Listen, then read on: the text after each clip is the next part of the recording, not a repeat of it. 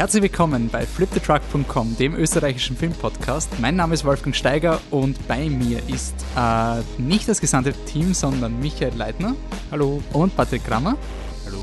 Die Anne lässt sich entschuldigen, aber weil die Anne nicht da ist, haben wir ein ganz riesiges Live-Publikum, weil wir den fünften Live-Podcast starten im Café Sperlhof zum Thema Biennale. Gut, fangen wir an.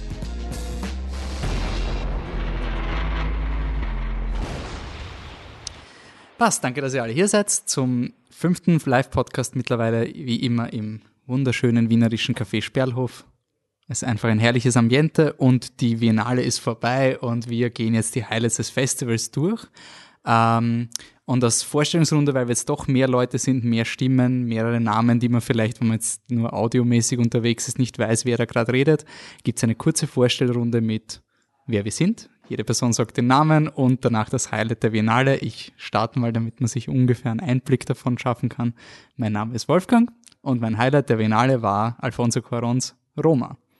Patrick. Hallo, ich bin der Patzi. Ja, stimmt, du bist nicht der Patrick. Und mein Highlight der Biennale war das QA zu Double V. Double V? Double V. Double V. Danke, Wolfi. Hallo, ich bin der Michi, glaube ich. Ja. Ja. Äh, mein Highlight der Biennale war Shoplifters, glaube ich. Um, hi, ich bin Alex und mein Highlight der Biennale war Under the Silver Lake. Hallo, ich bin Patrick und mein Highlight der Biennale war Three Faces oder Seerock. Hallo, ich bin die Franziska und mein Highlight war Girl. Ich bin die Franzi und mein Highlight war auch Roma. Ja, hallo, ich bin der Michael und weniger überraschend auch mein Highlight war Roma.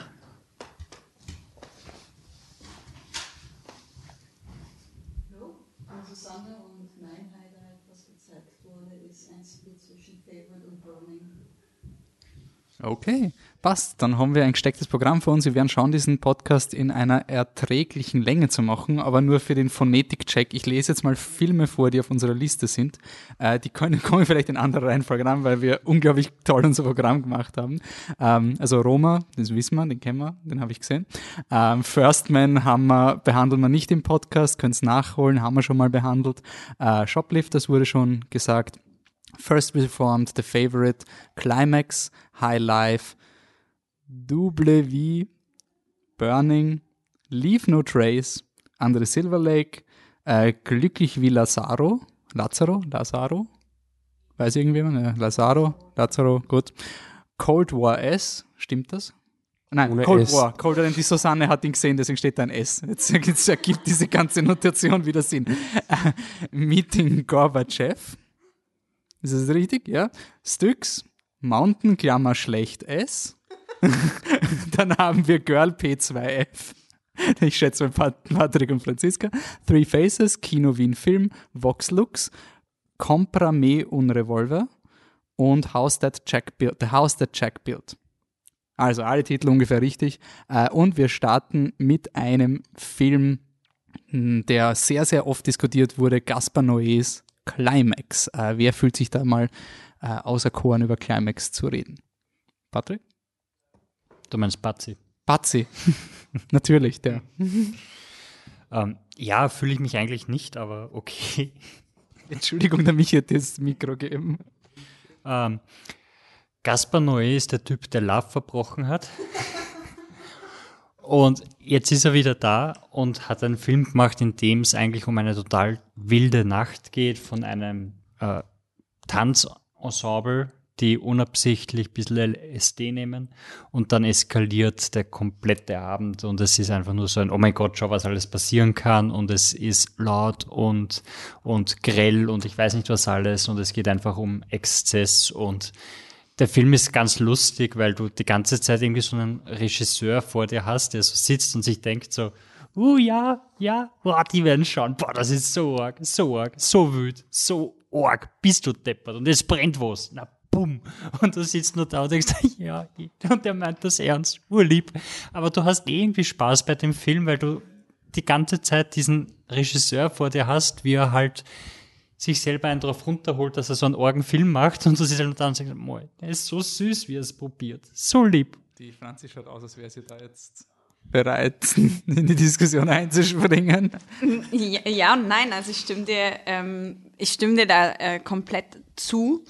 Ähm, ich finde fast schon ein bisschen anmaßend, den Film auch am Anfang in den Kontext mit Filmemachern und, und, und Klassikern der Literatur und des, des, des Films zu setzen und dann einfach. Wir müssen kurz das, das Setting Genau. erklären. Das Setting ist ein alter Röhrenfernseher, in dem quasi jeder Charakter auf VHS-Tape auftaucht und in schlechter, VHS, das In schlechter- Zeit noch gegeben. Gell? in schlechter, ja, sag das im Alex. In schlechter Bildqualität, schlechter Bildqualität sagt, wer sie sind und warum Tanzen so toll ist. Und links und rechts von diesen, äh, von diesem Röhrenfernseher steht auf der einen Seite lauter Bücher, die urwichtig sind. Da, da hast dann Camus und ich weiß nicht wen dabei. Und auf der rechten Seite hast dann eher Videokassetten mit ganz wichtigen Filmen. Und es ist wirklich so ein, mein Film gehört zu diesen Filmen. Das ist total, Genau. total Nein, nein, nein, lächerlich. nein. Es Doch. ist so lächerlich. Das ist ein Foreshadowing. Hast du gelesen, was da drin draufsteht? Ja, es ist Suspiria wirklich- und so, also Ja. das ist ein Foreshadowing, wie es da durchdreht. Also, Ja, aber nein, es ist wirklich so ein, so ein oh, süß. Aber er hat ja auch noch gesagt danach, dass er Ja. sich, also dass, dass er sich daran orientiert hat. Also er hat nicht gesagt, dass es ein woran hat, Foreshadowing wie hat er sich orientiert? Also dadurch, dass ich keinen einzigen Film auf diese Biennale gesehen habe, außer Er- man kann ich jetzt die Fragen stellen, die- die das er, Publikum Was hat. er die ganze Zeit auch gesagt hat, was viel äh, schlimmer war, ist, dass ähm, der Film für ihn so eine neue Version von Wir Kinder vom Bahnhof Zoo ist und dass er es voll geil fand, dass damals die Kinder dann alle heroinabhängig geworden sind und er will, dass Climax von Kindern gesehen wird. Und da dachte ich dann schon, dude, ey, chill aber mal. das sagt nichts über die Qualität des Films. Das ist der eigene Meinung zu Gaspar Noé. Also, ich fand erstens mal, ähm, das, also erstens mal stimmt das nicht. Und zweitens mal ähm, finde ich, dass man, wenn man sich so in so einen Kontext setzt, dann halt auch abliefern muss. Und wenn man dann sagt, ja, ich mache aber ohne Drehbuch und man merkt das dem Film halt auch an, der ist total uninspiriert. Alle Ideen sind voraussehbar. Es ist alles ein bisschen so, wie du gesagt hast, dass du guckst es dir an und denkst so, boah, ja, oh, jetzt kippt die Kamera gleich noch ein Stückel. Wow, wer hätte es gedacht? Es ist halt echt so ein, ähm, der Film liefert einfach nicht ab, was er verspricht und dann sitzt er halt da mit solchen dicken Eiern vorne und sagt, nö, mein Film Okay, ist, ich merke, mein da eine Film ist super. Aber stopp mal, der Alex hat den Film auch noch gesehen und hat sich noch nicht zu Wort gemeldet. Also lassen wir einmal zu Wort kommen. Also zu meiner Verteidigung, obwohl ich der Jüngste hier bin, habe ich im Kindergarten auch noch auf VHS oder Dschungelbuch oder sowas geschaut. Sorry. Also so weit weg ist es nicht. Ähm, und ich wollte ein ganz großes Shoutout an Gaspar Noé geben. Er ist einer der, was heute sehr, sehr selten ist, einer der letzten Filmemacher, die noch ein Charakter sind, ohne straight up versuchen, zu, ein Arschloch zu sein. Ähm, passiert nur. Nein, der Typ, egal welches Interview du dir anschaust, ist mega nett. Man kann, man muss nicht mit, mit James Tape natürlich übereinstimmen und der Typ sagt auch Sachen, die halt seine Filme verkaufen, so. Das erste Teaser-Poster von Climax war, schaut dort von allen seinen Filmen und wie die gehasst wurden und jetzt, ja, schaut euch jetzt Climax an, so. Das ist ganz klar, damit verkauft er auch seine Filme, aber er ist einfach eine Ikone und halt die, die, die ganzen Sachen, wo natürlich auf der Oberfläche, wenn man sich anschaut und er dann Suspiria und diese ganzen Bücher und Filme neben, literally neben dem Bild von seinem eigenen Film stehen hat. Natürlich denkst du, ja, was für ein Arschloch, man. Gibt die ganzen Meisterwerke und so neben seinen eigenen Film. Andererseits war es für mich ganz offensichtlich, wenn er, die, die Sequenz ging wahrscheinlich, das war eine ganze Szene, die 15 Minuten geht und wir diese, es war nicht mal, das war nicht mehr Teenager, aber junge Leute einfach nur über das Leben philosophieren hört. Das ist viel zu lang, viel zu gestreckt. Und dann schweift dein Blick auf die ganzen Titel ab und dein Gehirn scannt alle Erinnerungen, die du mit den ganzen Titeln verbindest und du versuchst dir dann selbst zusammenzustückeln, was im Film passieren wird. Es ist für mich deswegen kein direktes Foreshadowing, weil der Film sagt dir nichts. Du sagst dir selbst, du erinnerst dich selbst, was du bei diesen ganzen, da waren Horrorfilme dabei, das war ja komplett genreübergreifend. Und dann lässt er dich sozusagen warten, es war fantastisch, so ich habe das noch nie gesehen, das war fast wie ein Wartezimmer für den eigentlichen Film. So hat sich das für mich angefühlt. Und dann große Shoutouts, so wenn man versucht, sich Climax anzuschauen und halt auf irgendwie versucht, das herunterzubrechen auf und zu vergleichen, dann ist das ein großer Fehler so. Und da ist ein Film, der einfach zum Genießen ist, obwohl es vielleicht ein bisschen plump und, und blöd klingt. Aber wenn man nicht versucht, diesen Film zu genießen, obwohl so viel schreckliche Dinge zu sehen sind, dann ist es einfach der falsche Film für einen. Und ich habe es wirklich sehr genossen. Und es war für mich, obwohl ich Infinity War dieses Jahr geliebt habe, so, die anderen Marvel-Filme in den letzten paar Jahren mochte ich halt echt nicht. Und für mich hat sich dieser Film so angefühlt, wie ich mir vorstelle, dass sich Marvel-Filme für Marvel-Fans anfühlen. Ja, also, da muss ich, wie gesagt, da muss ich zustimmen. Es ist einfach diese Anfangssequenz, diese Horrorfilme sind da. Es ist ein Art, die dich anteasert, dich provoziert, schau, was da jetzt passieren wird. Du kannst es dir eh schon denken, wenn du da durch, durchliest und das war's dann eigentlich auch schon. Ich meine, Gaspar Noé hat viel Scheiß produziert, das muss man sagen, aber andererseits, er ist nicht da, um irgendwie ein Wolle-Gefühl zu geben. Also ich habe mir Climax angeschaut und für mich war das auch einfach ein Trip. Und einfach, wie er dann auch wirklich in diese Szenen reingegangen ist, zum Teil, wo du denkst, jetzt wird das passieren und er, aber traut er sich, traut er sich nicht und er macht's einfach und du denkst dir so, wie fühle ich mich jetzt damit? Finde ich's geil? Finde ich's blöd? Finde ich's ein bisschen zu weit hergeholt? Und es ist einfach auf eine perverse Art unterhaltsam gewesen. Also dieses Kind da, also ganz ehrlich, das war, das war ein Hammer. Okay, ähm, wir, das war ein guter Start für den Podcast. Der Michael Holly hat den Film auch noch gesehen. Ähm, willst du noch kurz zur. Ja, ganz kurz, ohne mich, ohne irgendwas zu wiederholen. Also es war jetzt nicht der beste Film auf der Biennale, aber ich würde, der, der Film verdient irgendwie als Gesamtkunstwerk gesehen zu werden, weil eben Bild, Ton und alles so toll zusammengeht. Also auch die großartigen Tanzchoreografien, also auf so vielen Ebenen hat mir der Film eigentlich sehr gut gefallen und der ist auch ein Film, den man sich unbedingt auf der großen, Leinwand, wenn schon, auf der großen Leinwand ansehen sollte. Der kommt ja auch im Dezember ins Gartenburg-Kino.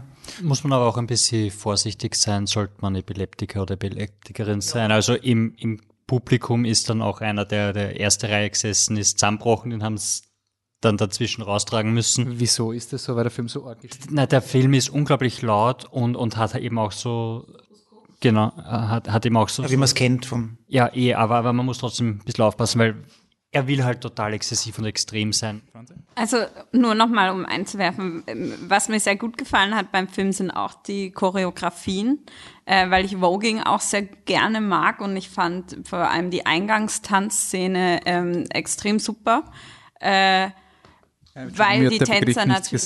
Voging ist ein, ist ein Tanzstil, der ähm, meines Wissens in den 90ern in USA entstanden ist, vor allem in der Black Gay Community. Mhm. Ähm, und hat sich aus den Modecovern der Vogue entwickelt. Also die Posen, die auf der Vogue von den Models gemacht wurden, sind die Posen sozusagen, die sich widerspiegeln in der Tanzform.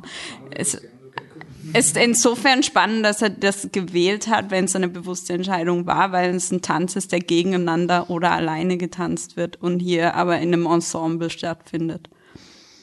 Ähm, das war ganz toll.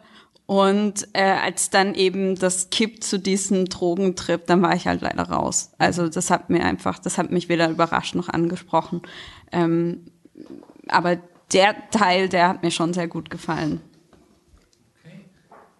Dann schließen wir Gaspar Neue ab, ähm, verzeichnen es als besser als Love. Das dürfte irgendwie der Konsens sein. Ich meine, ich habe beide nicht gesehen, aber ich, so wie sie sich angehört hat, war Love relativ unschaubar.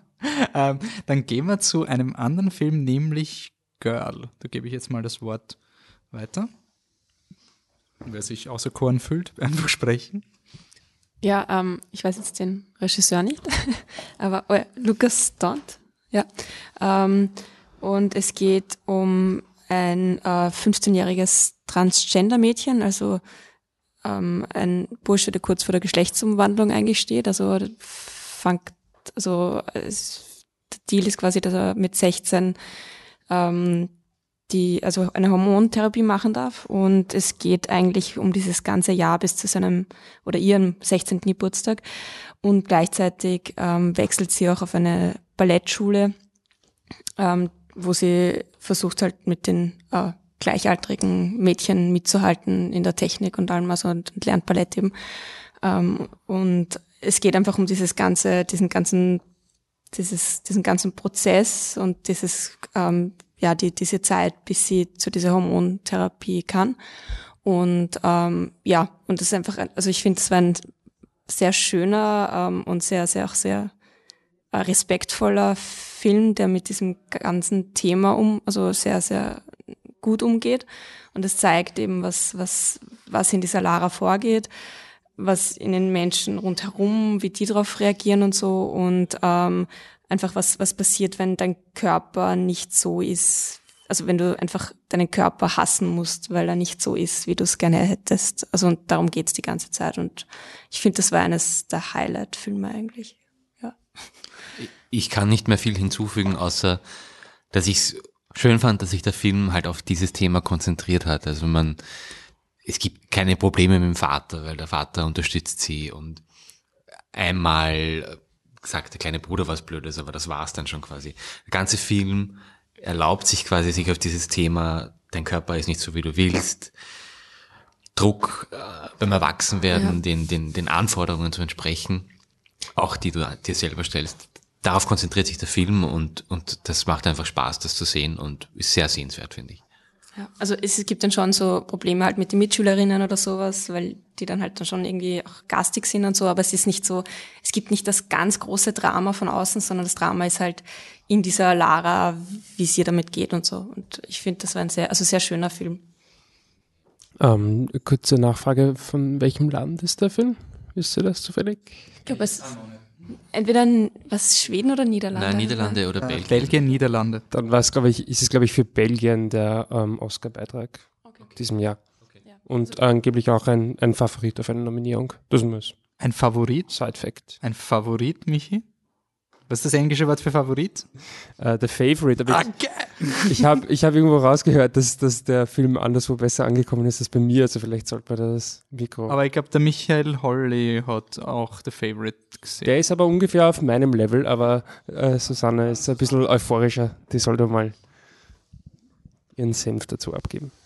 Ähm, ja, Favorite ist das neueste Werk von Jorgos Latimus. Es behandelt eine historische Begebenheit von der Regentschaft von Queen Anne in, Eng in England, Anfang 18. Jahrhundert, die eine äh, Vertraute an Hof hatte, die Sarah äh, Churchill. Und eines Tages kommt halt ihre Cousine und die beginnen halt dann um ihre Gunst zu werben, also sich zu, zu streiten. Und das Schöne an The Favorite ist, er ist halt nicht dieser klassische Kostümschinken, den man sich jetzt erwarten würde. Also das ist halt klassisch Lagimus, er nimmt sich ganz bizarre, interessante Themen an und er überspitzt das halt ein bisschen und ähm, es ist einfach die Optik wahnsinnig, so teilweise die schrägen Winkel, diese ewig langen Gänge, das Fischauge, diese, also die Darsteller vor allem Coleman, wahnsinnig, wahnsinnig gut. Also da, die traut sich ja jetzt auch wirklich bei den Oscars nicht in der Nebenkategorie, sondern sich in der Hauptkategorie zu bewerben. Und er ist halt einfach sehr gewieft und ich meine, ich hasse das Wort starke Frauen, weil das so abgelutscht ist, aber es sind halt wirklich diese Frauen, die den Film da tragen und so Leute wie Mark Gatiss kommen gerade mal irgendwo im Hintergrund vor und ja, es ist einfach ein sehr spannend gemachter, unterhaltsamer Schlagabtausch und ich war super gut unterhalten und ja, so macht Geschichte Spaß, würde ich jetzt mal sagen.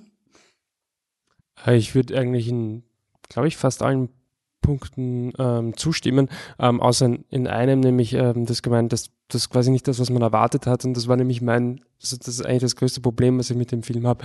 Er war genau das, was ich erwartet habe. Für mich war es dieses, ähm, du hast eine quasi eine Kostümschinken-Komödie mit Emma Stone in der Hauptrolle.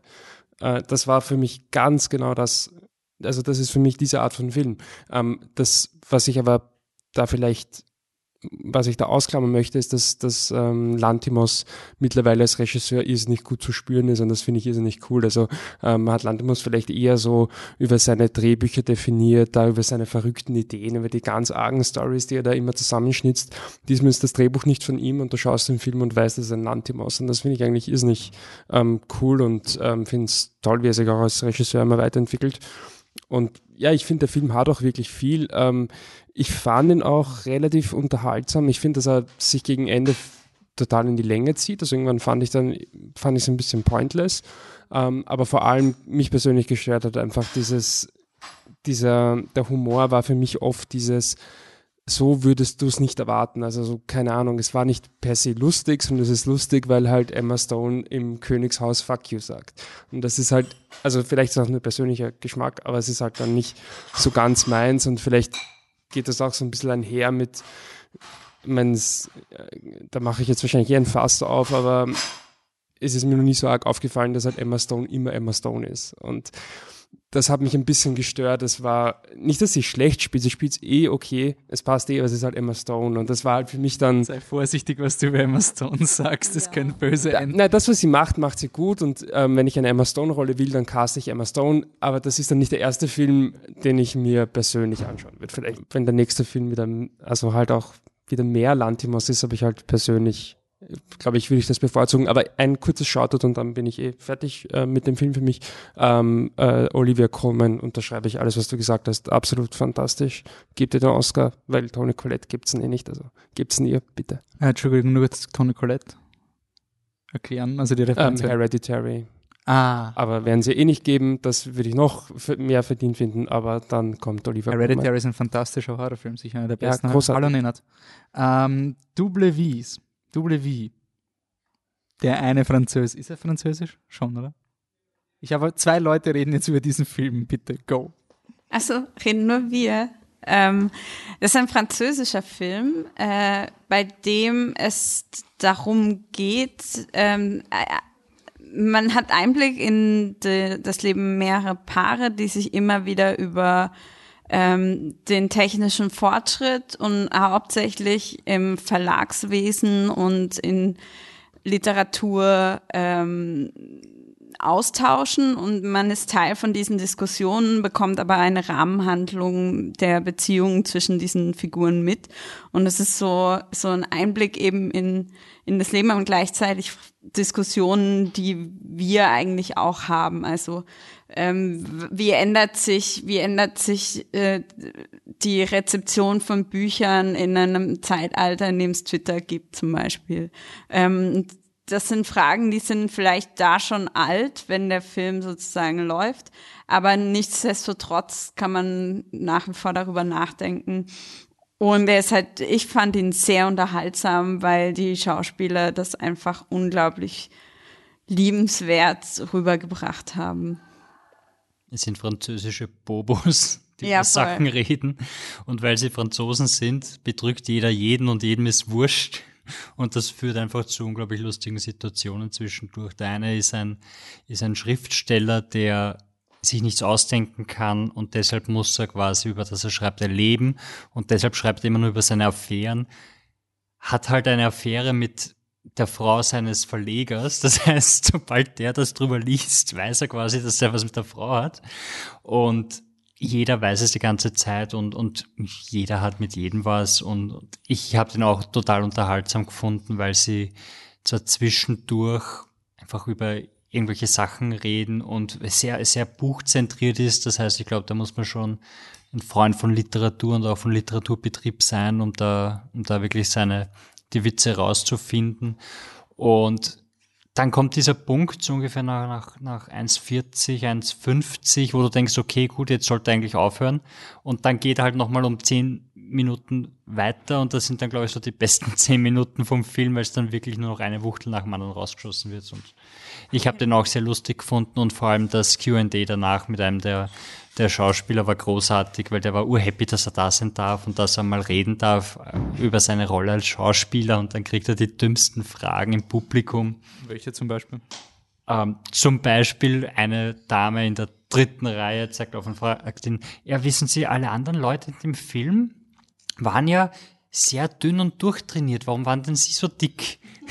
Aber hat sie nicht, hat sie nicht sogar gesagt, warum sind denn die alle so dick? Das habe ich nämlich, nicht, ich fand das nämlich, so dünn und durchtrainiert. Das macht für mich keinen Sinn. aber hat, hat, hat sie das wirklich so? Ich habe verstanden, sie, sie denkt, dass alle Leute Von in dem mir Film hat sie so auch alle beleidigt, aber Ich glaube, die hat halt alle und insbesondere aber ihn. Also sie ihn. hat das auch nochmal hervorgehoben, Ja. dass er besonders dick war und die anderen nur so ein bisschen. So habe ich es verstanden. großartig. Also e Großartig. egal welche Variante es war, es war immer nicht die Wie, smarteste wie hat, Frage, wie die hat man der stellen Schauspieler kann. darauf reagiert? Er hat gefragt, ähm, ob er, ob er Wirklich dick so dick war? aussieht, ob er, ob er dick aussieht im Film. Und, und, und, und ja, und, und teure Kameras äh, fügen 10 Kilo hinzu, aber sie hat noch eine billigere und die fügt 30 Kilo hinzu, so auf die Art.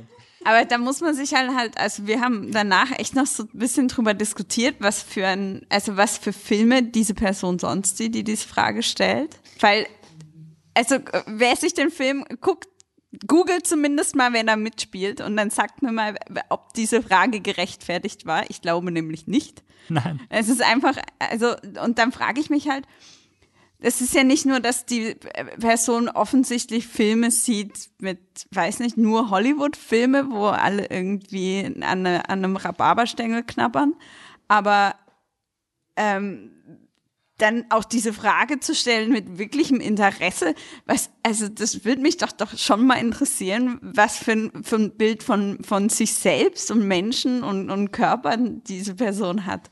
Das war schon, war schon spannend. Okay. Patrick, willst du noch? Gut, also nach Also, ist ein super unterhaltsamer, netter Film. Ist nicht für jeden was. Es wird halt voll viel gelabert, aber ich Es fand es total. Zielgruppe Genau. 40 plus. Ja. Also Es ist sehr so wie spezifisch. dieser eine Taylor Kitsch-Film, die wird, der oder der Landarzt ist. als Landwart- Wir haben jetzt im letzten Podcast mal zurückgeblickt, welche Filme wir reviewed haben. Und es gab einen Taylor Kitsch Landarzt-Film, den der Michi anscheinend mal reviewed hat. Wir konnten uns nicht mehr dran erinnern. okay, nachdem äh, Solides Climax. Solides Lauer. Entschuldigung, auf unserer Tafel steht, dass den mehr Scheiße findet.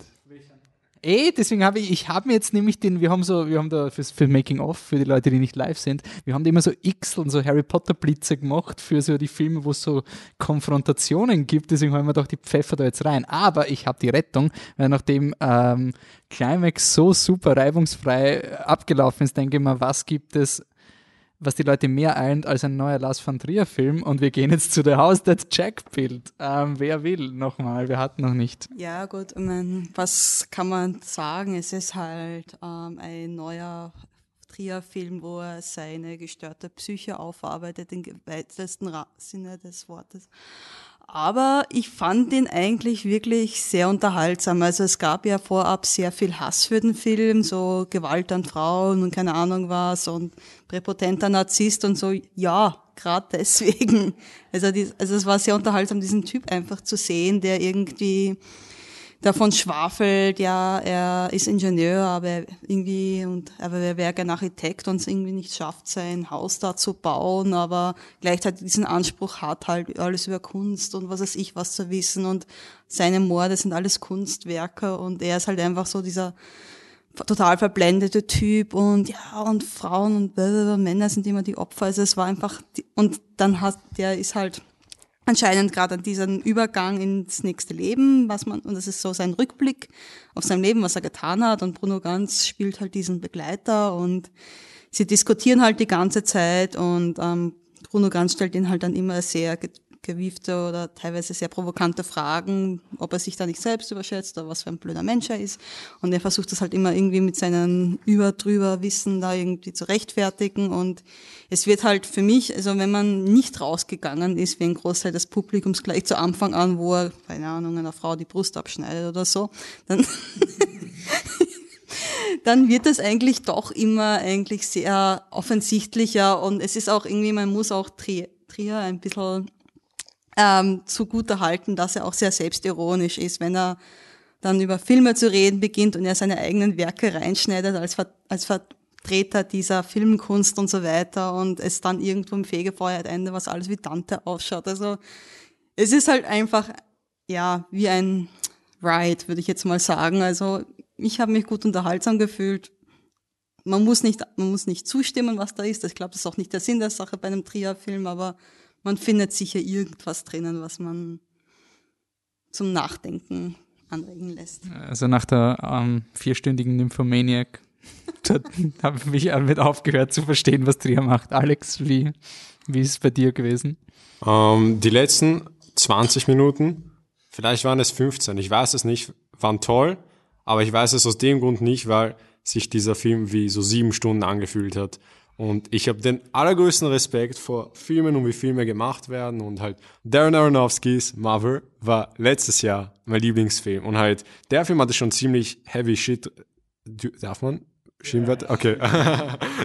der hatte schon ziemlich heavy shit drin, aber äh, dort gab es auch so, das war der Zweck für etwas, also das war ein Mittel für etwas. Und halt in dem Film so, äh, House the Jack Bild, er hat so hart versucht, jeden einzelnen Zuseher, jede einzelne Zuseherin so hart zu offenden, wie ich es nie gesehen habe. Und halt, es hat sich zu keiner Sekunde eigentlich wie ein Film angefühlt, sondern eher wie ein Video-Essay von einem 13-Jährigen. Und so einfach nur übertrieben anstößig und so lange, es war wirklich der größte Mittelfinger, der größte Mittelfinger, den ich jemals in einem Film, also ich möchte nicht übertreiben, es war halt wirklich so. Es gibt schlechte Filme und es gibt einfach nur wirklich Sachen, die mich wirklich, also zum Kotzen bringen. Und halt, der Film, sorry, einfach nur, ich lasse mir jetzt die, ich, ich habe so hart versucht, diesen Film zu vergessen. Es war so schlimm und so, so schlecht. Und halt, ich hasse so Negativität zu verbreiten. Aber dieser Film, oh Junge, ich kann nicht anders. Kannst du nur erklären, warum dann die letzten 15 Minuten doch cool waren? Die letzten 15 Minuten, nach, nachdem du so zweieinhalb Stunden schreckliche Sachen gesehen hast und die letzten 15 Minuten dann plötzlich so mega artsy sind und mega so durchdacht und halt, es fühlt sich fast wie aus, als ob du irgendein Gedicht irgendwie gerade liest, weil so out of nowhere kam und es war aber so toll und halt das Haus am Ende, tolles Design und teilweise auch die Sachen, wo er da halt, wo du einen 5 Minuten Vortrag über Kunst hast. Natürlich ist das interessant so, aber dasselbe, das als ob ich durch irgendwelche random YouTube-Videos durchklicke einfach so. Was hat, es war komplett unnötig episodenhaft aufgeteilt und wie der Typ dann diese Karten hatte auf einen gewissen Punkt. Ich habe mich gefühlt, als ob ich den heftigsten Studentenfilm sehe und halt, das war kein echter Film, so Melancholia ist ein echter Film, aber das war Katastrophe einfach. Aber die letzten 15 Minuten, die letzten 15 Minuten waren wirklich fantastisch, weil die haben fantastisch ausgesehen. Es gab tollen Inhalt und ich weiß nicht, woher das kam, aber es war wirklich toll. Ich würde trotzdem nicht sagen, dass es sich lohnt, für die letzten 15 Minuten, zweieinhalb Stunden so einfach nur Müll zu sehen. Na, aber ich, ich finde es einfach nur schade, dass der Film bei der Biennale einfach zweimal einem anderen Film den Platz weggenommen hat. okay, wow. Ähm.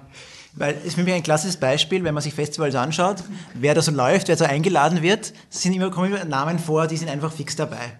Sind fix dabei. Ich meine, ein, ein Haneke wird immer in Cannes laufen, egal was er macht. Kann man jetzt gerechtfertigt sehen oder nicht. Und der Trier ist auch einer davon, egal was der macht, der wird einfach, kommt einfach im Fall von Trier ist es, glaube ich, in erster Linie deswegen, weil man die Publicity braucht. Weil der einen guten Sager liefert oder rauskommt oder wenn er nicht gerade Festivalverbot hat, wenn er halt mal wieder kommen darf das ist alles, glaube ich, so eine Symbiose, eine Hassliebe, weil der, der bringt einfach Publikum und, und eine Kontroverse und Geld, genau. Aber ich finde es nicht gerecht. Ich, ich mag Trier. Ich, viele Filme liebe ich von ihm und ich, den, den Stil und ist wirklich super. Nur der Film ist einfach, nur weil er von Trier ist, läuft er jetzt auf allen Festivals. Das finde ich nicht gerechtfertigt. Okay, passt. So, jetzt haben wir uns das jetzt sehr aufgeregt. Ich versuche gerade irgendwie die Wogen zu glätten. Nehmen wir einen Film, den viele gesehen haben, aber der jetzt nicht so hohe Wellen schlagt, wie First Reform zum Beispiel. Den können wir kurz noch abhandeln, oder?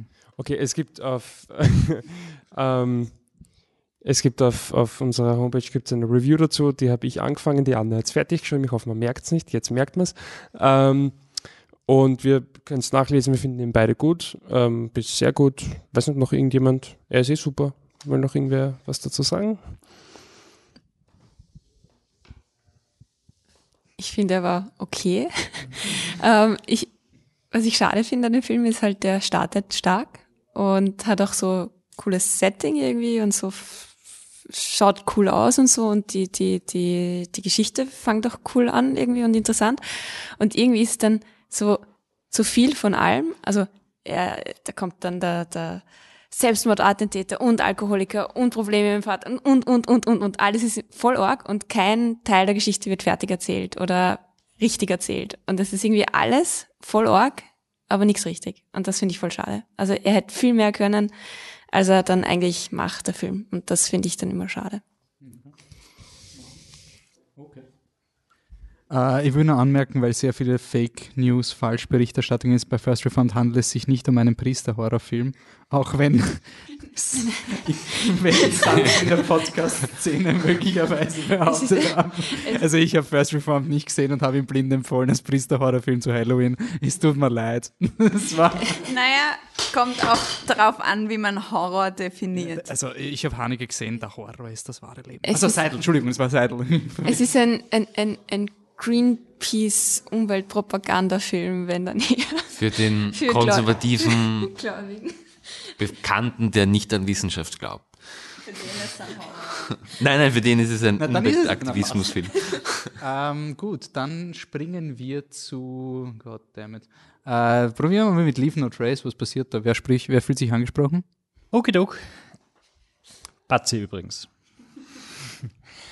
äh, Leave No Trace ähm, geht um Ben Foster und seine Tochter, die im Wald leben und mit der Gesellschaft eigentlich nichts zu tun haben wollen, außer die paar Mal alle paar Wochen, wenn sie dann doch wieder Vorräte kaufen müssen, in einer kalifornischen Stadt in der Nähe. Also sie leben in einem Naturreservat, ähm, unentdeckt, versteckt und müssen eben hin und wieder in die Stadt, werden aber einmal entdeckt und weil man eben nicht so in einem Naturpark wohnen darf ähm, und außerdem Child Protective Services da Angst hat, weil das Mädel im Wald lebt und nicht in die Schule geht und alles, werden sie quasi versucht, in die Gesellschaft reintegriert zu werden und darum geht's grob und eigentlich geht's um zweierlei. Es ist ein bisschen ein Coming of Age zwischen einer Tochter, die, die lernt, dass ihre eigenen Bedürfnisse auch wichtig sind und eben den Vater, der es nicht schafft, nach dem Krieg wieder zurück in die Gesellschaft zu finden und deshalb entscheidet, das Beste für ihn ist, alleine zu sein mit seiner Tochter. Das ist so grob das Setup. Ja, ist ja schön gemacht. Also Ben Foster hat sich ja in den letzten Jahren auch sehr stark zu diesen Indie äh, Power Horse da gemausert. Das war ja auch Hell und High Water, war ja unglaublich. Der Typ ist super und man erkennt jetzt endlich, dass der quasi irgendwo so eine Rolle verdient hat. Also der ist, er ist ein unglaublich toller Charakterdarsteller. ähm, übrigens, die Regisseurin ist Deborah Granick. Die kennt man, weil sie Winter's Bone gemacht hat und Jennifer Lawrence zum Durchbruch verholfen hat oder schuld daran ist. Redet da nicht Winter's Bone schlechter? Michi und ich waren da voll die Hipster, weil wir diese neue Schauspielerin entdeckt haben, diese Jennifer Lawrence. Wir waren so, yeah, die hat voll verdient, den Oscar nominiert zu kommen. Wir lieben Jennifer Lawrence, die ist cool, hoffentlich macht die.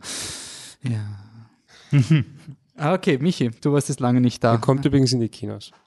Ich weiß nicht, ob wir das erwähnen sollten, aber ich glaube eh ziemlich alles, was wir bis jetzt diskutiert haben. Ich mache noch kurz was, aber die Susanne hat gemeint, das ist nicht so wichtig, aber der wird nur wegen einem Trivia-Fact, das ist anscheinend okay.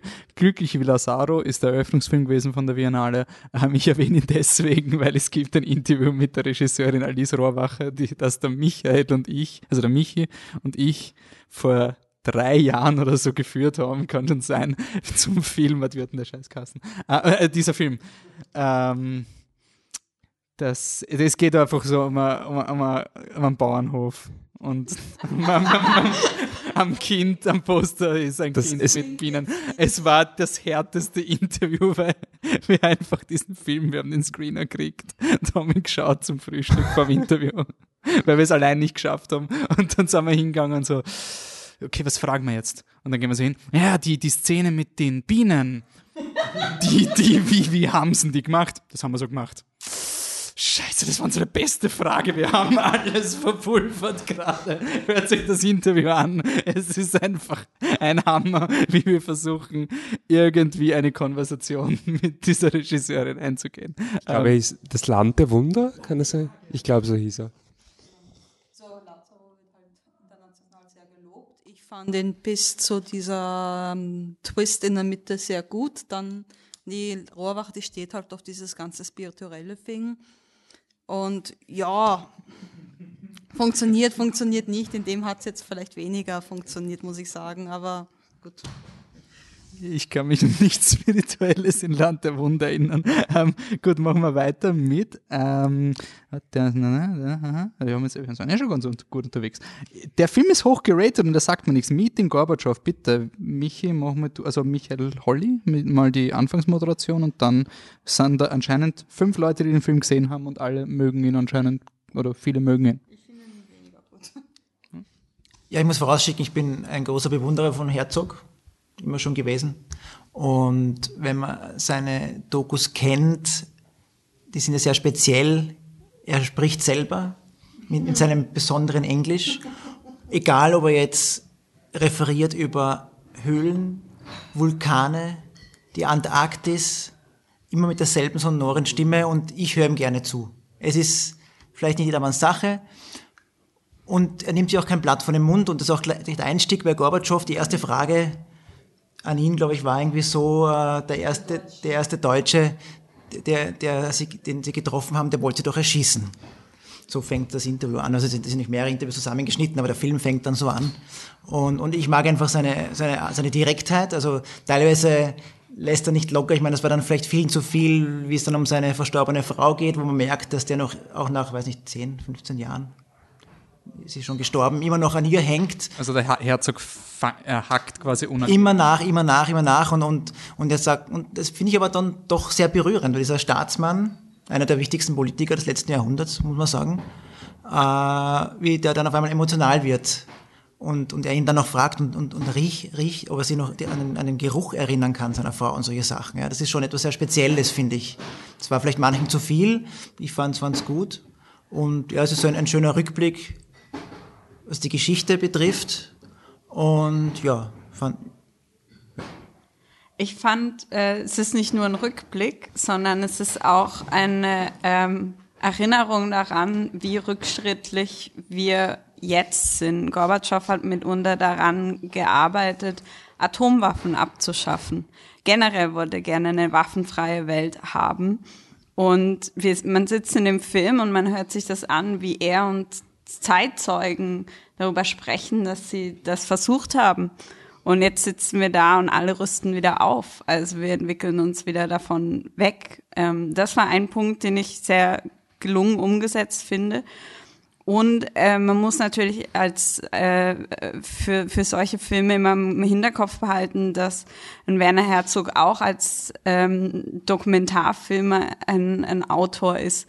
Das heißt, insbesondere diese Doku, die mal jetzt loosely als Dokumentation gefasst wird, wie auch alle seine anderen ähm, Arbeiten sind subjektiv und direkt von äh, der ersten Minute an macht er daraus auch keinen Hehl. Also wer jetzt hier eine differenzierte Dokumentation über Mikhail Gorbatschow erwartet, der wird äh, bitter enttäuscht. Also ähm, es ist ein sehr einfühlsames Porträt von, von diesem Mann. Es, man kommt sehr nah an ihn heran, an Gorbatschow.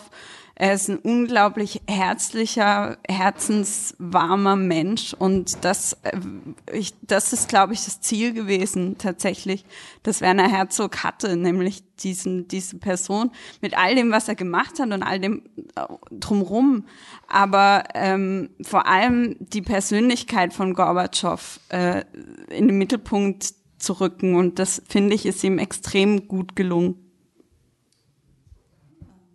Ja, also ich finde, es war eine Verschwendung von Gorbatschows Zeit, dieser Film.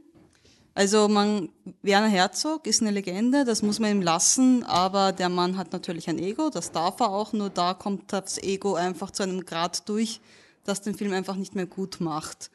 Und ich fand das schon einmal sehr anstrengend, dass Herzog in seiner übertriebenen Fanboy-Art hier versucht, diesen Typen irgendwie zu heiligen Status aufzuerheben und ihn da so suggestive Fragen stellt, die dann der Gorbatschow irgendwie abschmettert und er kommt wieder zurück und das macht halt einfach eine sehr unangenehme Art und es wird halt einfach ein bisschen pathetisch zum Teil. Also ja, dann natürlich die Ausschnitte aus dem Interview mit Gorbatschow, großartig. Also das wurde schon erwähnt, das mit den Deutschen, mit den Süßigkeiten und wie er auch dann einfach einfach mal da sitzt und sagt, naja, wir, Krieg, der Kalte Krieg, wir haben doch alle gewonnen, wir wollten ja alle abrüsten. Super toll, aber was passiert? Es werden kurze Snippets, Snippets gezeigt, dann irgendwie so mal lustige zuckerfreie Schokolade, hahaha. Und dann kommen wir plötzlich zu diesem ganz klassischen 0815 ähm, Doc Biopic, das irgendwie auf History Channel laufen würde. Und surprise, surprise, in den Credits steht auch History Channel drinnen. Also ich weiß nicht, ob das eine Vorgabe war, ich weiß nicht, ob das irgendwie sich zufällig so entwickelt hat. Also es ist halt einfach eine verschwendete Möglichkeit, diesen Mann wirklich spannend und differenziert zu be- betrachten, vor allem gerade weil es Herzog ist, weil es nicht irgendein dahergelaufener Studienabschluss New- Greenhorn ist, der meint, ich drehe jetzt eine Biopic über Gorbatschow. Okay. Franziska, du hast den Film auch gesehen? Ähm, ja, ich glaube, also ich habe vorher nie einen Werner Herzog-Film gesehen. Das war, glaube ich, auch ein bisschen nicht das Problem, aber ähm, ich habe ihn weder besonders schlecht oder noch übertrieben gut gefunden, weil ich halt, glaube ich, diesen Herzog-Stil nicht so ganz verstanden habe beim Schauen. Ähm, aber an sich fand ich es sehr interessant, einfach das Ganze zu sehen und eben, wie die Franziska, die Franzi auch gesagt hat, ähm, dass das, also eben das zu sehen, was da eigentlich alles geleistet wurde, was jetzt wieder zerstört wird und ja, einfach diese Person Gorbatschow kennenzulernen. Ich fand, ich kenne mich sehr schlecht eigentlich aus mit der Zeit, die da besprochen wird. Ist schon zu lange her und wurde damals in der Schule nur kurz besprochen. Ich finde aber die Zeit sehr spannend und ich glaube, deshalb hat mir der, der Film vielleicht besser gefallen, als hätte ich mich vorher mit der Zeit beschäftigt. Ich, war, ich habe viele Sachen nicht gewusst, die mich sehr begeistert haben während des Schauens, aber das war nicht, weil der Film so gut war, sondern weil die Geschehnisse so interessant waren. Gibt's noch starke Emotionen zu Gorbatschow oder springen wir zu, Ich habe eine starke Emotion zu Michael Gorbatschow. zum Film auch? Zu der Person. Okay. Ich bin nach ihm benannt. Oh. Das, das wurde jetzt erwähnt, das heißt, wenn wir dann in zehn Jahren einen Flip Truck Quiz machen, dann die Hardcore-Fans wissen jetzt, von, nach wem ich benannt wurde. Shoutout an meine Mama übrigens, die hat das durchgeboxt. Danke, Renate. Patrick, bleib gleich am Mikro. Three Faces. Three Faces oder äh, der Originaltitel Serok, weiß nicht, ich würde es so aussprechen, ist ähm, ähm, ist der neue Film von Jafar Panahi. Das ist der iranische Regisseur, der äh, unter Hausarrest steht und zum Beispiel Taxi Teheran gemacht hat. Ähm, kurz gesagt, es ist ein Roadtrip, wo der Jafar Panahi mit einer berühmten Schauspielerin auf dem Weg in ein entlegenes Dorf ist, um herauszufinden, ob eine junge Schau ein junges Mädchen, das an einer Schauspielschule genommen wurde, wirklich Suizid begangen hat. Der Film beginnt damit, dass diese berühmte Schauspielerin per WhatsApp ein Video bekommt, wo dieses Mädchen Suizid begeht. Das der startet eigentlich ziemlich schwer und, und heftig, äh, wird dann aber sehr unterhaltsam und, und sehr interessant. Ähm, die sind dann immer auf der Suche nach der Familie von diesem Mädchen und versuchen herauszufinden, ob die verstorben ist, ob es ein Grab gibt, wieso nicht und so weiter und so fort. Äh, und der Film zeigt dann im Endeffekt drei, das Leben dreier Schauspielerinnen in unterschiedlichen Lebensphasen. Dieses junge Mädchen eben, das an der Schauspielschule genommen wurde, aber wie sich dann herausstellt, äh, lässt sie die Familie einfach nicht gehen. Weil das ist ja nichts Ehrvolles und sie geht nicht auf die, zur Uni und wird Ärztin oder so, das wird im Dorf gebraucht, sondern sie wird Schauspielerin und das braucht man ja nicht. Äh, dann diese berühmte Schauspielerin an der Seite vom, vom Regisseur, die versucht, dieses Mysterium zu lösen. Und eine ältere Schauspielerin, die sich niedergelassen hat in dem Dorf. Und das alles gemeinsam mit dieser sehr äh, traditionellen Dorfgesellschaft, die da zu Wort kommt. Das war irgendwie eine sehr interessante Mischung und sehr schöne Aufnahmen. Man muss lachen, es ist irgendwie dann ein sehr leichter Film, obwohl er sehr schwer startet und sehr, sehr unterhaltsam, finde ich. Also sehr sehenswert. Hast du, hast du schon Film, nur kurz, hast du andere Filme vom Regisseur schon gesehen? Nein, leider nicht. Ich wollte Taxi Teheran unbedingt sehen, aber das habe ich verpasst. Ist heute schon richtig im Kopf, ihm, er ist, ihm ist verboten worden, Filme zu drehen, deswegen trifft er immer Leute und lässt die Kamera laufen und schneidet es quasi aneinander, weil das ist ja dann kein, du hast ja diesen Not the Film geben, glaube ich, den er gemacht This hat. is not a movie oder this is ja, not genau, a film. wo er sich ja. quasi nur im, in Ja. seinem Zimmer Ja. Es ist, er fährt halt mit im Auto mit dieser Schauspielerin. Aber ja, für uns natürlich, es ist ein Film. Also, Nein, also es ist ja quasi nur dieses Ja. Loophole, mit dem man sich immer macht.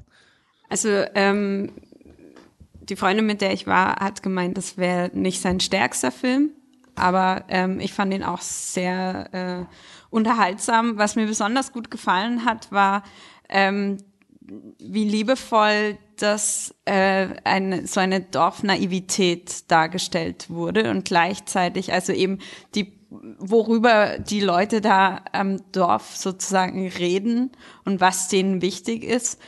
Das kann ganz schnell einfach zu so einem Comedy-Ding werden, wo es über die Leute gelacht wird. Und das hat er aber nicht Also gemacht. dieses Schulterklopfen, Genau. lachen wir die Leute. Genau, es ist halt so, ja, alles ein bisschen dörflich, da geht's irgendwie drum, wie viel Eier das Huhn heute Morgen gelegt hat, hahaha.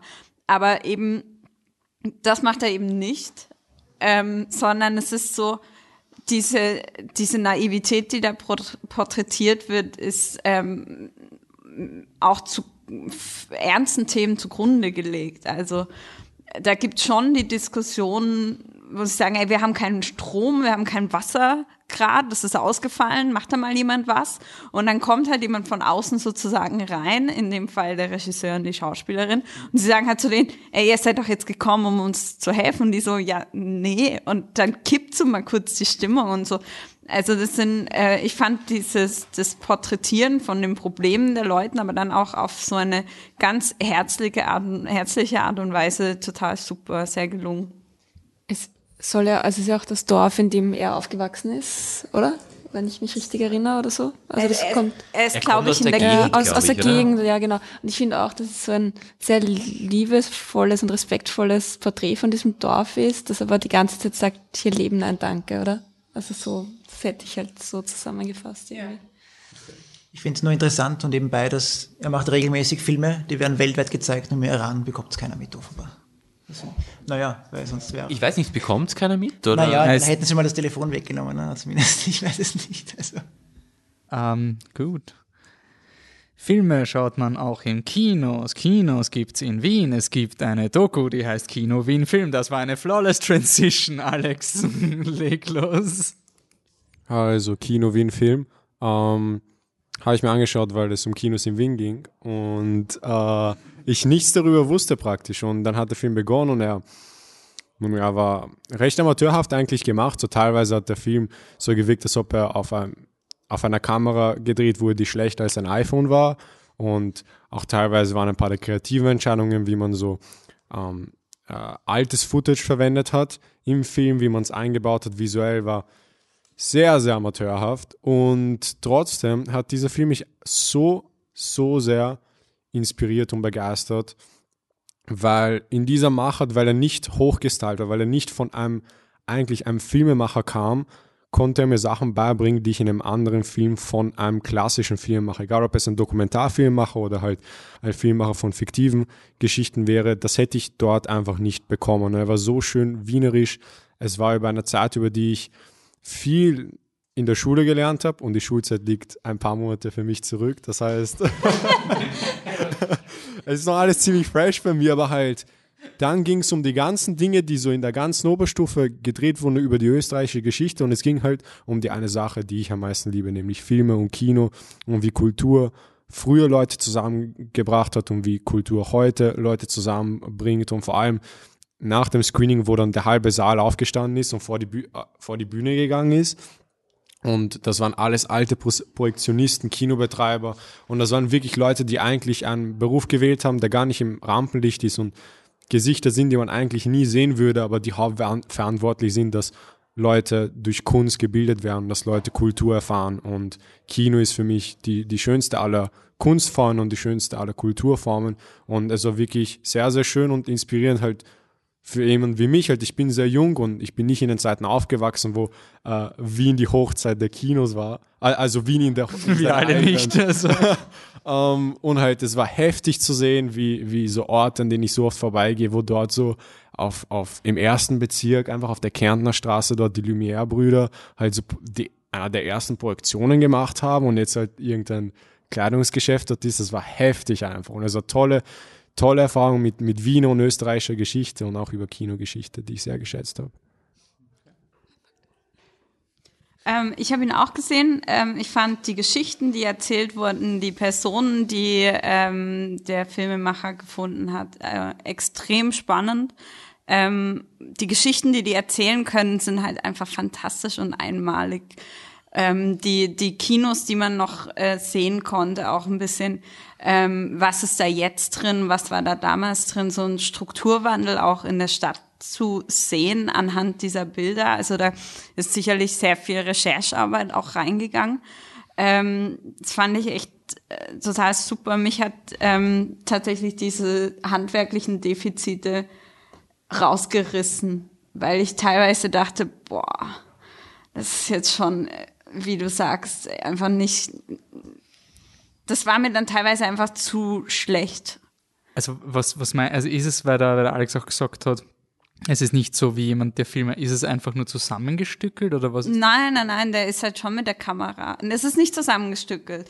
Er hat sich immer, er hat halt ähm, diese Zug, also so, so, so fahrende Züge als Verbindungsmittel zwischen den einzelnen Geschichten und er geht auch immer wieder hin und zurück. Also sagen wir mal, die Idee oder die Dramaturgie ist nicht das Problem. Es sind einfach so Sachen wie Kameraschnitt, ähm, und, und auch ähm, Assemblage von Dingen. Also das war mir einfach manchmal zu stümperhaft. Und das reißt mich dann einfach leider ein bisschen raus aus, aus dem Ganzen, weil es einfach, ja. Ja, das hat mich einfach, das hat mich ein bisschen ähm, Fand ich ein bisschen schade und ich bin immer ein bisschen vorsichtig. Ähm, vielleicht habe ich das auch falsch interpretiert oder aufgenommen, aber ähm, wenn man einen ganzen Film über die wunderschönen Kinos in Wien macht und dann so äh, mit den Megaplexen ankommt und ein bisschen das äh, äh, dagegen stellt und ähm, dann kommt es von mir ein bisschen so rüber, als wäre das sind die Bösen und wir sind die kleinen Kinos sind die Guten. Und ich finde, da macht man sich ein bisschen zu einfach. Naja, es ist halt ein ganz anderes Publikum. Also wenn ich halt ins IMAX will, dann gehe ich halt nicht ins Admiralkino. Dann gehe ich auch nicht ins Wiener IMAX, das ist kein echtes IMAX. Ja, aber ist ja egal, ob ich in Wien oder wo auch immer ins IMAX gehe, aber das ist eine andere Art ja. des Konsumierens. Also er, er schwenkt zum Schluss in eine, eine quasi nicht, nicht, nee, nee, nee, nee, nee, nicht unbedingt. Also das würde ich ihm auch gar nicht, das würde ich ihm, ich, ich habe da Untertöne gehört und da bin ich dann halt immer gleich so, mm, weil das ja auch sehr in Kontrast gesetzt wird zu den anderen Teilen, die wir in diesem Film gesehen haben. Und das fand ich dann, äh, das fand ich irgendwie ein bisschen schwierig da drin. Ich weiß nicht, ich meine, ich habe den einen Werner Herzog-Film nicht gesehen, so, aber ich finde, weil der vorhin alle so, oh, der Film ist so subjektiv und nicht objektiv und so, und ich vor allem bei Dokumentarfilmen so, es wäre ein großer Fehler, wenn man überhaupt versuchen würde, einen Dokumentarfilm zu machen, ohne auf irgendeine Art und Weise überall zu vermeiden, Stellung zu beziehen. So, das ist eine unmögliche Sache und das wäre auch ein großer Fehler, wenn man die ganze Arbeit darin reinstecken würde. Und ich fand das vor allem da so, das erste Mal, wo dann das Donauzentrum gezeigt wurde, halt, da dachte ich mir so, oh, jetzt wird er so komplett einschlagen und da hat er sich halt echt auch zurückgenommen, muss ich sagen, obwohl das Intro, und man, er hat einfach die Leute reden lassen, obwohl man auch die Stimme von dem einen Typen halt hör, äh, hört, der den Film gemacht hat, wie er mit den Leuten spricht, ähm, fand ich das trotzdem, die Leute haben für sich selbst sozusagen gesprochen. Er hat nichts so zurechtgeschnitten, dass es auf eine gewisse Art und Weise ausschaut. Und das ist eben, kommt wieder auch auf meinen Punkt zurück, weil es so amateurhaft gemacht wurde, was die Technik angeht, habe ich dadurch Sachen bekommen, die in einem anderen Film, wenn es auf einem technischen Höchstlevel umgesetzt worden wäre, müsstest du dann bestimmte kreative Entscheidungen treffen, die er sozusagen nicht treffen musste, weil er es mehr oder weniger alleine gemacht hat. Und einfach nur, dass er die Leute reden lassen hat und dass ähm, jemand, der seine private Familiengeschichte erzählt, genauso viel Screentime gibt und seine Beziehung zu Kino wie einem großen Besitzer von den ganzen Cineplex-Sachen. Das fand ich auch etwas sehr, sehr Nettes einfach. Und halt, ich glaube, das ha Hauptaugenmerk war überhaupt nicht zu sagen, ja, das ist schlecht und das ist besser, sondern einfach nur eine Perspektive zu zeigen, die die meisten Leute nicht haben. Und natürlich muss man dann mehr über, über Sachen reden, die, die kleiner sind, als über die großen Sachen, die jeder mitbekommt. Äh, wir müssen jetzt langsam auf die Tube drücken, deswegen bin ich ein bisschen, ich weiß nicht, wie emotional wir sind, aber ich weiß, dass der Michi sehr emotional beim nächsten Film sein wird und der kommt auch in die Kinos, aber 28. Dezember, markiert euch mal diesen Termin, damit ihr dann in die Kinos geht. Ihr denkt, scheiße, ich habe Shoplifters nicht auf die Vignale gesehen. Wieso? Wieso denke ich mir das jetzt, Michi? Ja, aber ich weiß gar nicht, ob ich jetzt so lang machen möchte. Ich denke, Na, aber du, du, noch. er soll trotzdem Ja, ja, ich habe ihn ja auch schon als, als Highlight gedroppt. Ähm, ja, Shoplifters auch. Ich probiere es einfach mal. Manbiki Kazoku ähm, von, probiere ich auch. Hirokazu Koreeda, da auch ein Shoutout an einen alten Podcast, äh, Like Father, Like Son. Ich glaube, das war vielleicht sogar das erste Podcast, ja. Da kam der kurz mal vor. Ähm, auch ein super Film. Äh, Shoplifters finde ich tatsächlich noch besser, ist der Gewinner der Goldenen Palme in Cannes in diesem Jahr und zeigt, ich versuche es jetzt möglichst spoilerfrei, eine japanische Lebensgemeinschaft. Ähm, es sind es sind Erwachsene und ähm, äh, Kinder und sie leben halt zusammen und man merkt relativ schnell, dass sie jetzt keine klassische Familie sind. Ähm, wie genau die Figuren zueinander stehen, ist es jetzt gar nicht mal so wichtig für den, für den äh, Großteil der Handlung, aber ähm, ich finde es einfach irrsinnig schön, wie der Film das langsam Stück für Stück herausarbeitet und deswegen möchte ich- es da jetzt nicht ähm, vorwegnehmen. Und ähm, wie der Titel halt schon vorgibt, verdienen sie ihr Geld ähm, über, über Diebstahl oder ihren äh, Lebensunterhalt. Sie erhalten sich, ja. Ähm, soweit es halt geht. Ähm, und ist äh, wie halt auch Like Father, Like Son ein, ein Film, der sich ist nicht viel Zeit nimmt und dabei aber nie irgendwie langweilig ist, sondern der einfach immer ähm, die richtigen Töne trifft, um seine Figuren ganz langsam und behutsam aufzubauen und ihnen näher zu kommen und der genau dann, wenn's, wenn er halt striken soll und emotional irgendwie ähm, ja, wirken soll beim Publikum, äh, zumindest bei mir dann total eingeschlagen hat und war wirklich so ein Film. Ich meine, er, ist, er hinterlässt einen auch sehr ambivalent. Also es ist, ähm, ich spoilere es jetzt natürlich nicht, aber es ist jetzt ähm, wieder ein, ein Film, wo man dann, ja, weiß ich nicht, sich die Pulsader nachher aufschneiden geht, aber es ist auch nicht unbedingt ähm, der, wo ich dann aus dem, wo ich dann Hey, in mich ist eine der Filme ist eigentlich sehr optimistisch. Das ist dann Manchester by the Sea Level. Ja, aber es ist auch nicht der Film, wo man dann halt gleich aufspringt. Und ja, weil es ist halt, wie gesagt, es ist halt sehr ambivalent und hat ähm, viele Facetten und hat einfach so viele irrsinnig schöne Momente. Ähm, und ich glaube, also ich will ja, das macht jetzt wahrscheinlich den, also wirft dann ein falsches Licht, aber das war wirklich der Film, wo ich mich so ähm, gefreut habe. Es gibt jedes Jahr bei der Biennale die drei, vier Filme, die ich irgendwie mit äh, meinen Eltern und dann meistens auch mit, äh, mit der Anne gemeinsam schaue. Und das war einer davon, das war einfach so perfekt, ähm, diesen Film halt irgendwie mit der Familie zu sehen. Ähm, fand, war also für mich persönlich so ein schönes Erlebnis und ich, äh, wir sind, also äh, das wissen nehme ich an die Zuhörer nicht, aber meine Eltern mögen alle Filme, die sie schauen. Ähm, und deswegen ist es immer ein bisschen schwierig, dann irgendwie herauszufinden, ähm, was ihnen wirklich sehr gut gefallen hat. Und ähm, es war wirklich ähm, faszinierend, weil ich dachte immer, es gibt bei ihnen quasi nur ein Level. Ähm, quasi ja, immer einfach super, super, super, super, super, super, super. Und ähm, bei Shoplifters habe ich wirklich dann, auch weil wir am selben Tag dann noch einen Film geschaut haben und der war okay. Und und das war halt wirklich, ja genau, also super, ziemlich super. Ähm, und das, da habe ich gemerkt, okay, es gibt wirklich noch ein Level drüber. Und wir sind wirklich alle ähm, vier da so im Kino gesessen mit einem breiten, ja, wir sind Grinsen, weil es, wie gesagt, das ist jetzt nicht so der Happy End-Film, ähm, aber der einfach uns alle so das, das Herz erwärmt hat. Also wir haben uns alle gegenseitig angestrahlt und es war irgendwie irrsinnig schöner Moment. Und ja, die zwei Stunden davor ähm, waren auch irrsinnig schön. Also mir hat er wirklich sehr, sehr gut gefallen. Und jetzt könnt ihr, jetzt könnt ihr meinen Familientraum zerstören und sagen, warum er scheiße ist. Also. Nein, ich fand ihn auch ganz schön und ganz super und ganz toll und überhaupt und sowieso. Ähm, ich habe, ja, kann eigentlich allem zustimmen, was du sagst. Ich finde es ganz toll, dass diese Familie, die eigentlich in nicht im Elend, aber doch in sehr ärmlichen Verhältnissen lebt. Also der Junge hat kein Bett oder sonst irgendwas, sondern der schlaft im Schrank und ist aber voll happy, dass er den Schrank hat, weil das ist sein Reich quasi. Und der Film, der, der schwelgt nie in dem Leid und du siehst nie, dass es so furchtbar ist. Es ist nicht Harry Potter.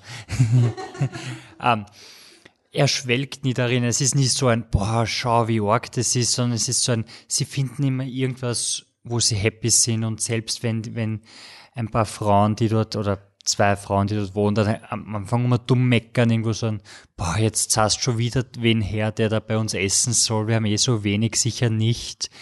Gleich darauf hast du dann wieder einen wunderschönen Moment zwischen den Ganzen, wo sie happy sind und es ist einfach nur wirklich schön zum Anschauen und ja, es entfaltet sich wirklich ganz langsam diese Geschichte und ist auch eigentlich gar nicht so wichtig. Also ich glaube, handlungsmäßig passiert eigentlich, es gibt einen Plotpunkt, okay, gut, der passiert und sonst lebt das so vor sich hin und er dauert halt auch zwei Stunden.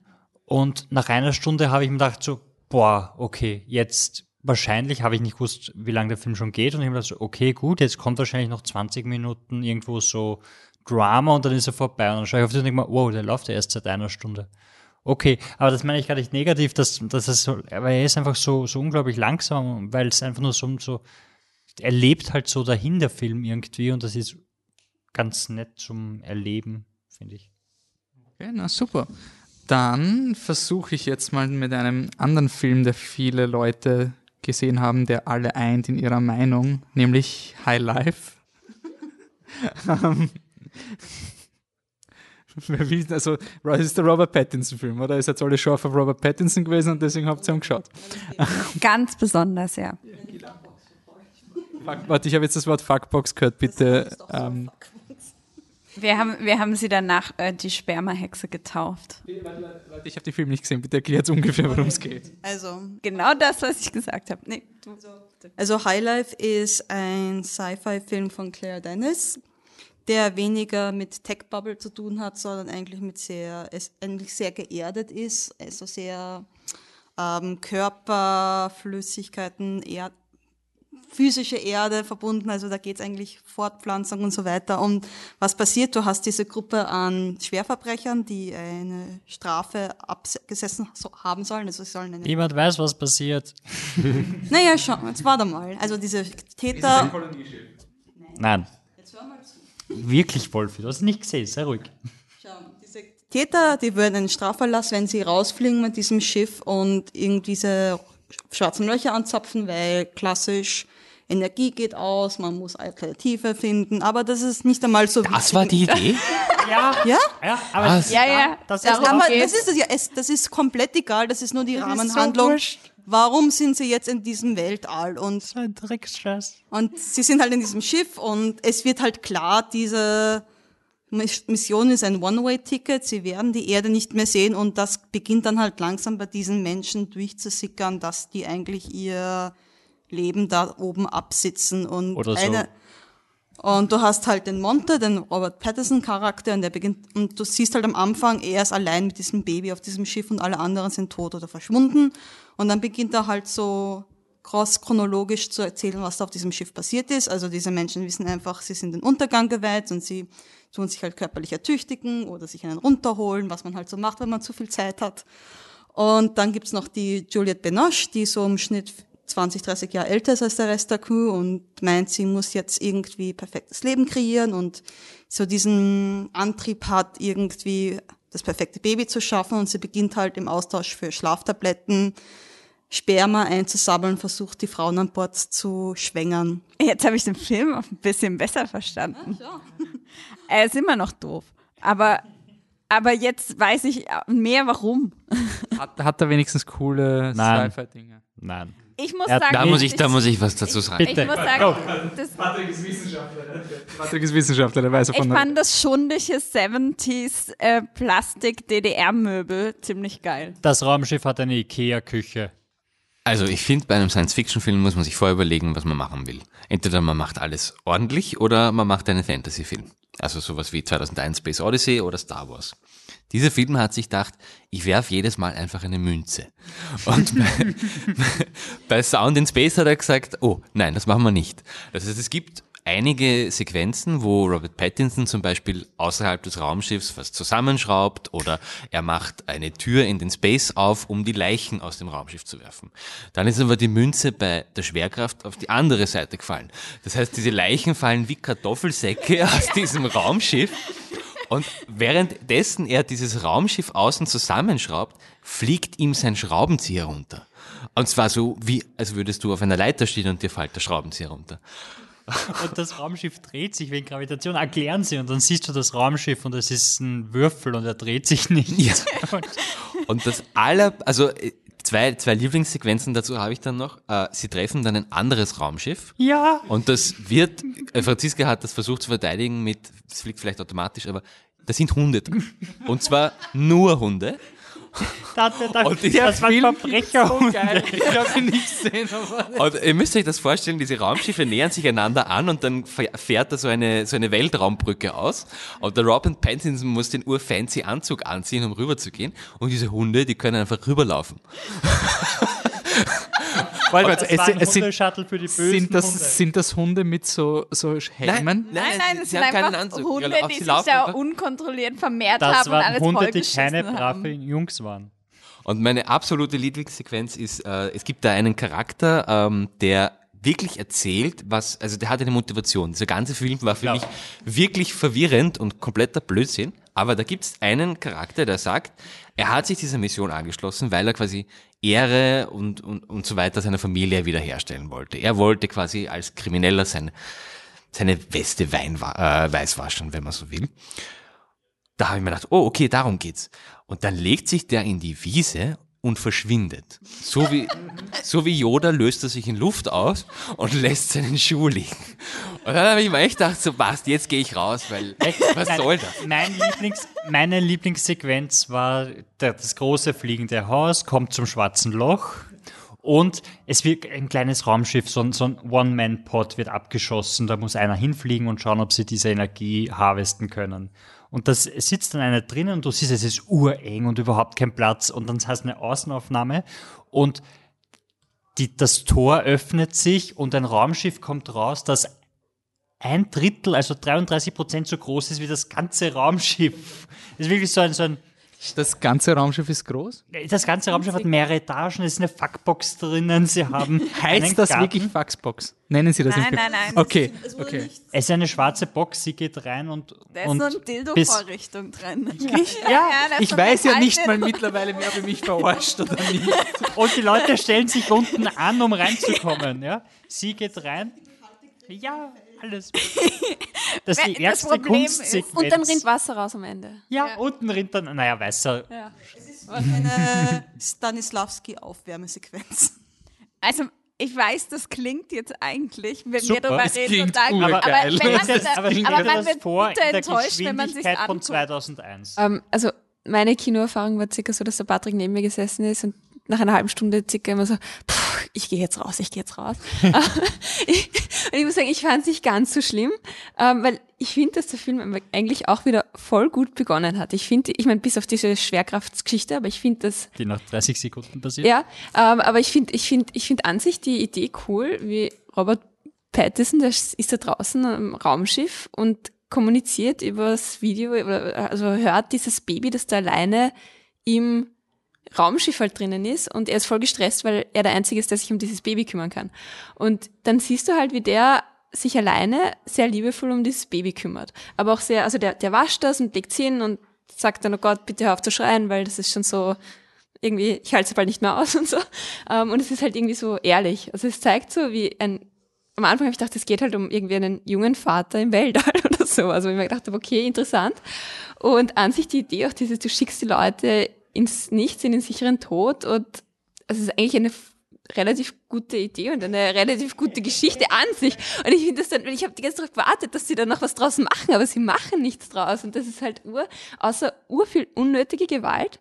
Und ich muss diese scheiß äh, zwei äh, Vergewaltigungsszenen auch noch erwähnen, weil das hat mich irgendwie so irritiert und geärgert auch. Zuerst, es sind nämlich zwei wirklich ganz gleiche Vergewaltigungsszenen hintereinander. Zuerst siehst du, wie ein, warum auch immer, aus irgendeinem Grund, ein, ein ans Bett gekettetes Mädchen liegt halt da und wird von dem einen Typen halt dann, weil er gerade Lust hat und nicht mehr weiß, was er mit seiner Zeit tun soll, im Schlaf, also sie schläft und er geht auf sie zu und will sie vergewaltigen, dann wird er halt umgebracht von den anderen. Und dann ist genau dieselbe Szene, wo halt diese verrückte Wissenschaftlerin, die Spermahexe, wie die Franziska sie, Franzi genannt hat, macht genau dasselbe ähm, mit Robert Pattinson und das ist voll okay und es entsteht dann wunderbar ein Kind nein, daraus. Daneben steht dann die eine Frau und, und die Spermahexe sagt, was schaust und so blöd. Ja, es ist halt so richtig, ich finde, das war so Und vor allem, gestört. vor allem die Frauen, also alle, die schlafen, müssen sich aus Schwerkraftgründen oder Raumschiffgründen an festketten, aber es ist eine Also fucking deswegen. Ikea-Küche drin. Das ist einfach eine Ikea-Küche. Ich verstehe das nicht.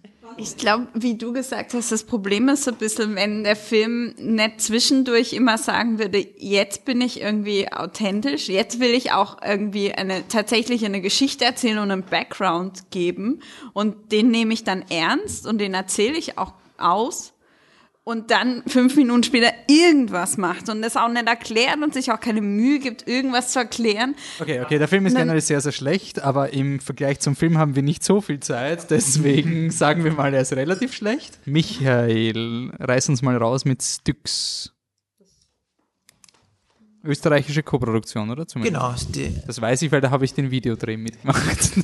ja, ist der einzige österreichische Film, zumindest wo Österreich einen Anteil hatte, den ich gesehen habe dieses Jahr. Leider mehr nicht ausgegangen.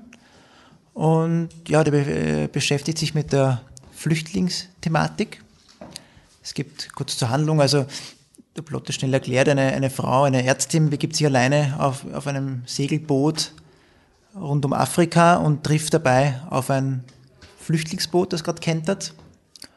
Und ja, es geht darum, wie sie mit dieser Situation umgeht. Also sie kann eigentlich gar nicht helfen, sie ist alleine, das sind so viele Menschen, sie sieht, wie die nacheinander ertrinken. Und, und, und der Film rollt halt dieses Dilemma auf und zeigt einfach, wo, wie unsere Gesellschaft eben, wo sie eben gelandet ist, will ich mal sagen. Also sie stoßt sich einen Hilferuf ab und ja, mehr verrate ich jetzt nicht. Und ja, ich finde es einfach spannend umgesetzt, sehr, sehr unaufgeregt, sehr, ohne dass jetzt irgendwie das überdramatisiert wird. Und sie ist eine wahnsinnig starke Frau. Man nimmt ja das auch, was, was wichtig an dem Film ist, weil sie natürlich alleine auf dem Boot ist, da kann man sich sagen, ja, das ist irgendwie unglaubwürdig, aber sie ist so eine starke Persönlichkeit, irgendwie sie macht das so professionell, dass es irgendwie ganz gut rüberkommt, dass man ja das abnimmt, dass sie alleine auf diesem Boot ist, was vielleicht ein Knackpunkt sein könnte, ja. Ähm, was ich sehr interessant fand an dem Film ist, dass wenn du ein, wenn dir jemand in einem Satz erklären soll, worum es geht, wird er dir genau das erklären, was in dem Film passiert. Es passiert eigentlich, es passieren alle offensichtlichen Dinge, die man erwarten würde, wenn man eine kurze Beschreibung von, von Sticks hört. Und halt, was ich dann aber besonders interessant fand, ist, die ersten zehn Minuten sind so vollkommen unterschiedlich eigentlich im Vergleich zum Rest des Filmes, aber heben den Rest, den Rest des Filmes dann auf ein, auf ein sehr interessantes Niveau, wo ich sehr, sehr viele verschiedene Dinge dann in einem ganz anderen Licht gesehen habe. Und deswegen war es eine sehr mutige und sehr tolle Entscheidung, bevor man dann 20 Minuten lang einfach nur einer Frau beim Segeln praktisch zusieht, ohne dass nichts passiert und einfach nur observiert, was auch eine sehr tolle Sache war, weil das ist wirklich ein Film zum Observieren und weniger zum Nachdenken. Wenn man beginnt darüber nachzudenken, dann stößt man, glaube ich, auf nicht viel überraschende Dinge, die man nicht schon aus, aus den Nachrichten kennt. Ähm, heftiges Ende und, und wie gesagt, also ich fand vor allem die ersten paar Shots und dann die zweite Szene im Film mit diesem Autounfall hat fantastisch reingepasst und das ist, das sind wirklich die Sachen, die, die ihn dann auf ein ganz anderes Level gehoben haben für mich. Also ich fand den Film insofern genial, weil, wie gesagt, die Handlung, das ist eigentlich sehr nonar und ein bisschen, klingt ein bisschen belehrend. Im Sinne von, wir müssen uns jetzt was ideologisch, ethisch korrektes über Flüchtlinge erzählen, aber das ist der Film dann eigentlich gar nicht, weil er wirklich jetzt jede Seite mit einbezieht.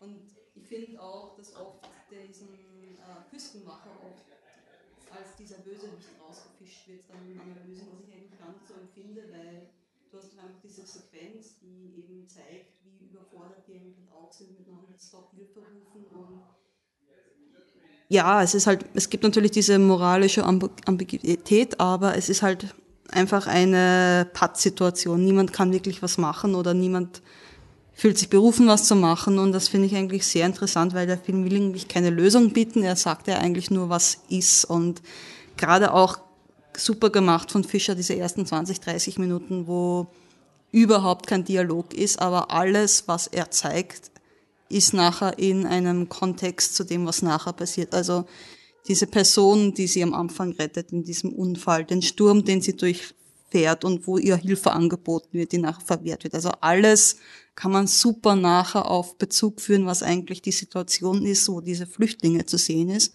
Und einfach gerade dadurch, dass nichts passiert, kann man da einfach wahnsinnig viele Ebenen aufreißen und analysieren. Und das hat er großartig gemacht, weil einfach eine Person, am Schluss zwei, und einfach nur dieses Boot die ganze Zeit mit minimalen Dialog. Also Respekt, muss ich sagen. Ja, dann freuen wir uns, dass Österreich mit Filmen assoziiert sind, die einfach gut sind. Cool.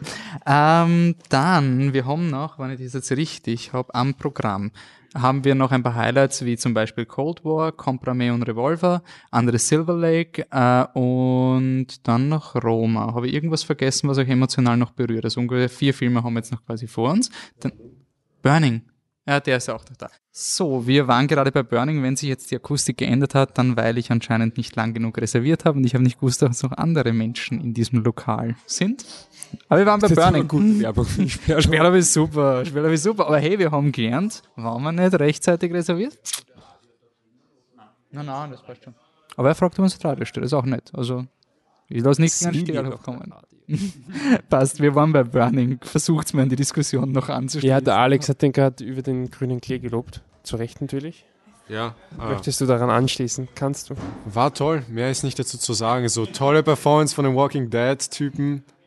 Große Shoutout an den. Das habe ich überhaupt nicht kommen sehen. Der hat eigentlich im ganzen Film nur ein Lächeln auf seinem Gesicht. Aber dieses Lächeln sagt so viel verschiedene Sachen. Vor allem, wenn man dann im Nachhinein darüber nachdenkt. Krasse Sache. Wollt, wollt ihr nicht zuerst, oder? Ich? Ich habe schon drüber Also du geredet. hast das stimmt. Ja. Ähm, ja, nein, Burning, also für mich war das eines der Highlights in diesem Jahr. Was ich dem Film vorwerfen kann, und das ist, glaube ich, auch schon die einzige Sache, er zieht sich gegen Ende ein bisschen. Also die letzten Viertelstunde, das war schon so ein bisschen Ungeduld, aber ist trotzdem keine Minute da, wo man sagt, die ist langweilig per se. Und ja, was mir einfach diesen Film gefallen hat, also der Regisseur, der spielt halt mit diesen Doppelebenen, dieser Ungewissheit und man geht aus diesem Film raus und denkt sich, ich weiß ganz genau, was passiert ist in der einen Minute in der nächsten so, nein, eigentlich nicht, weil er hat nie explizit gesagt, dass das so war.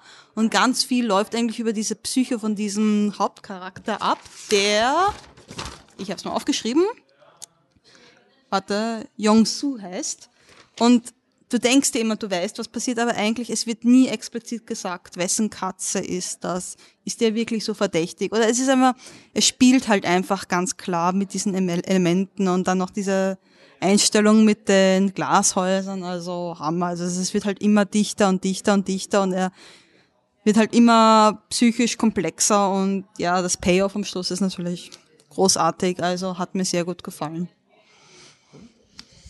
Falls die Biennale unseren Podcast hört, sie sollen auf meine Mail antworten, wo ich dieses verdammte Poster herbekomme. Die Okay. Ein sehr, sehr cooles Poster. Also wenn Sie auf deine. Mail nicht antworten, dann werden Sie sicher Ja, den Podcast ganz hören. Wir sind, wir sind offizielle Medienpartner und die antworten nicht auf meine Posteranfrage. Also ich muss da schon ein bisschen Kritik. Also, Dann haben wir noch drei oder vier Filme ungefähr. Ich habe jetzt ein bisschen den Überblick verloren durch den Location-Wechsel. Aber als Silver Lake. Kommt ein Film, der auf jeden Fall für einhellige Meinung sorgen wird, wo keine Diskrepanzen sind. Nachdem der Patrick und ich den Vorfilm vom Regisseur Mitchell, David Mitchell, David Robert Mitchell, äh, also wir haben ihn beide einhellig geliebt, sein Meisterwerk, wir erkennen den an als einen fehlerfreien modernen Horrorfilm. Das hat der Patrick auch gesagt und das meint er auch so und ich finde das super, dass er da meine Meinung teilt. Und deswegen hat der Patrick gesagt, bist du deppert, It Follows war so geil. Wolf hat das recht gehabt, It Follows ist so super.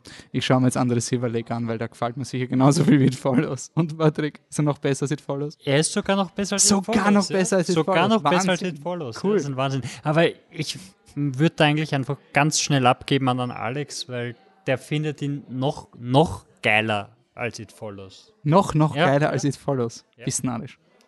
Ähm, Under the Silver Lake war der beste Film, den ich dieses Jahr gesehen habe. Äh, aus zwei Gründen. Der eine ist halt wegen sehr persönlichen Sachen, über die ich einfach nicht spreche, über die sich nicht diskutieren lässt. So, ob jemand auf deiner persönlichen Ebene sich in einem Film erkennt oder nicht, hat wenig mit den echten Qualitäten eines Filmes zu tun. Worüber man aber reden kann, ist der zweite Grund, wieso ich diesen Film so fantastisch finde. Um ein guten Film zu machen, muss man so viele Dinge tun. Aber die erste Sache, die man tun muss, ist, man muss es lieben. Man kann keinen guten Film machen, wenn man seinen Film nicht liebt und wenn man seine Arbeit nicht liebt. Und diese Liebe habe ich lange nicht mehr, wirklich lange nicht mehr so stark in einem Film gefühlt wie in Under the Silver Lake. So, so detailverliebt.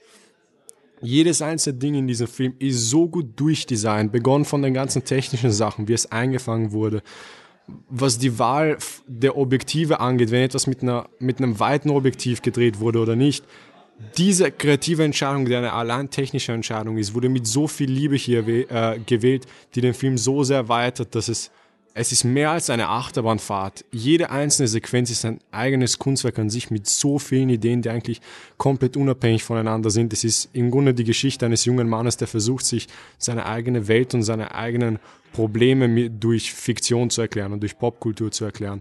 Und es ist ich habe selten eine Liebeserklärung gesehen, die so indirekt ist, nicht so wie Guardians of the Galaxy oder wie so ganz Mainstream-Filme wie La La Land, die man halt in in den letzten paar Jahren gesehen hat, wo es eine Liebeserklärung war und mit sehr vielen Elementen gespielt wurde, die sehr bekannt sind, aber wo etwas so Originelles und so Neues dadurch konstruiert wurde. Es hat mich so fasziniert. Ich habe dreimal geweint, ich habe so viel gelacht und ich war durchgehend on the edge of my seat.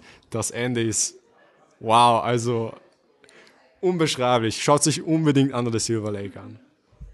Noch besser als It Follows, Patrick? Also auf jeden Fall noch besser als It Follows. Und ich muss den beiden Punkten zustimmen. Also dem ersten kann ich nicht zustimmen, weil ich es nicht weiß. Aber dem zweiten Punkt mit äh, verliebt sein ins eigene Produkt ist der Film auf jeden Fall. Also er dauert zweieinhalb Stunden. Warum weiß man nicht, aber er dauert zweieinhalb Stunden und er ist, er liebt alles. Also ganz am Anfang spielt er sich total mit, mit Kamera. Also da hast, da hast Sequenzen, wo, wo ein totes Eichhörnchen auftaucht und, und die Kamera macht ganz viele Sachen. Äh, ganz lustig, ganz wilde Einstellungen und Kamerafahrten, die total unterhaltsam sind. Das hört sich dann allerdings relativ schnell auf und er macht, der Film macht einfach tausend Fässer auf und macht dann die Hälfte davon so halb zu und die anderen wieder nicht und das muss man halt, ich schätze, wenn man das einfach so ganz locker akzeptieren kann, dann, dann ist der Film sicher ursuper. Ich habe ganz viel, ich habe Spaß bei ihm gehabt. Ja, also die zweieinhalb Stunden bin ich schon drin gesessen und habe mich abgehauen, weil die Hälfte der Sachen könntest du einfach raushauen, das wird keinen Unterschied machen oder das ist halt irgendwie so, ja gut, dann gibt halt einen verrückten Comic-Autor, der irgendwo sich selber filmt, weil eine Eule ihn jagt und lauter solche Sachen und das ist halt dann, so, ja okay, gut, warum nicht? Warum nicht? Er ist auf jeden Fall besser als It Follows. Allein Noch wie du strahlst, Alex, ja, habe ja. ich so man, Bock auf diesen Film ja, jetzt. Man will gar nicht, man will gar nichts Negatives sagen, weil du hattest deinen Spaß. Das ist schön. Ich freue mich so für dich. Die Credits laufen und die Credits sind, sind Zeichnungen designt. auf den Credits oben. Und erst dann habe ich realisiert, wie unglaublich gut dieser Film gemacht ist. Jede einzelne, so wo würdest du sagen, das ist irgendein Sessel, das ist eine Wand, wie irgendein Production Designer irgendwie designen würde? Ohne diese Wände, ohne diese Musik, ohne diese ganzen Kleinigkeiten gäbe es nichts in diesem Film. Es gibt keine die Musik Geschichte. ist so irgendwas, es, es ist, ist, super. Wie eine Traumsequenz und die Musik ist nicht da, um eine Musikvideosequenz zu zeigen. Es ist wirklich.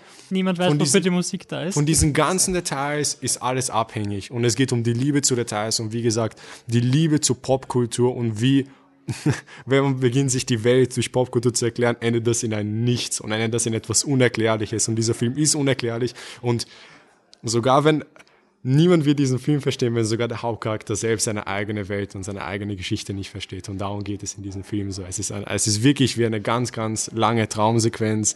Und das klingt nicht wie unbedingt etwas sehr Großartiges, sondern man muss es wirklich gesehen haben, um es zu glauben der Soundtrack ist, als würdest du irgendwo einfach auf Shuffle stellen und dann kommt einmal irgendwas und das ist halt da und das ja. ist voll okay. Also, ich muss sagen, Details überzeugen mich nicht von der Qualität eines Films. Ich fand ihn unterhaltsam, fand aber ab der Hälfte ist das so ein Film, wo er sich so ein bisschen ins Eck reingeschrieben hat und ich ihm nicht mehr ganz bis zum Schluss folgen konnte. Ich war. It follows. Uh. Ja, yeah. nein, also es war, Setz dich. aber jetzt ohne, jetzt ohne zu spoilern, ich sage einfach ganz klar, ab dem Songwriter fand ich, hat er sich inhaltlich ein bisschen verloren. Aber das war meine persönliche Meinung. Ich finde, er, er hat mich sehr gut unterhalten.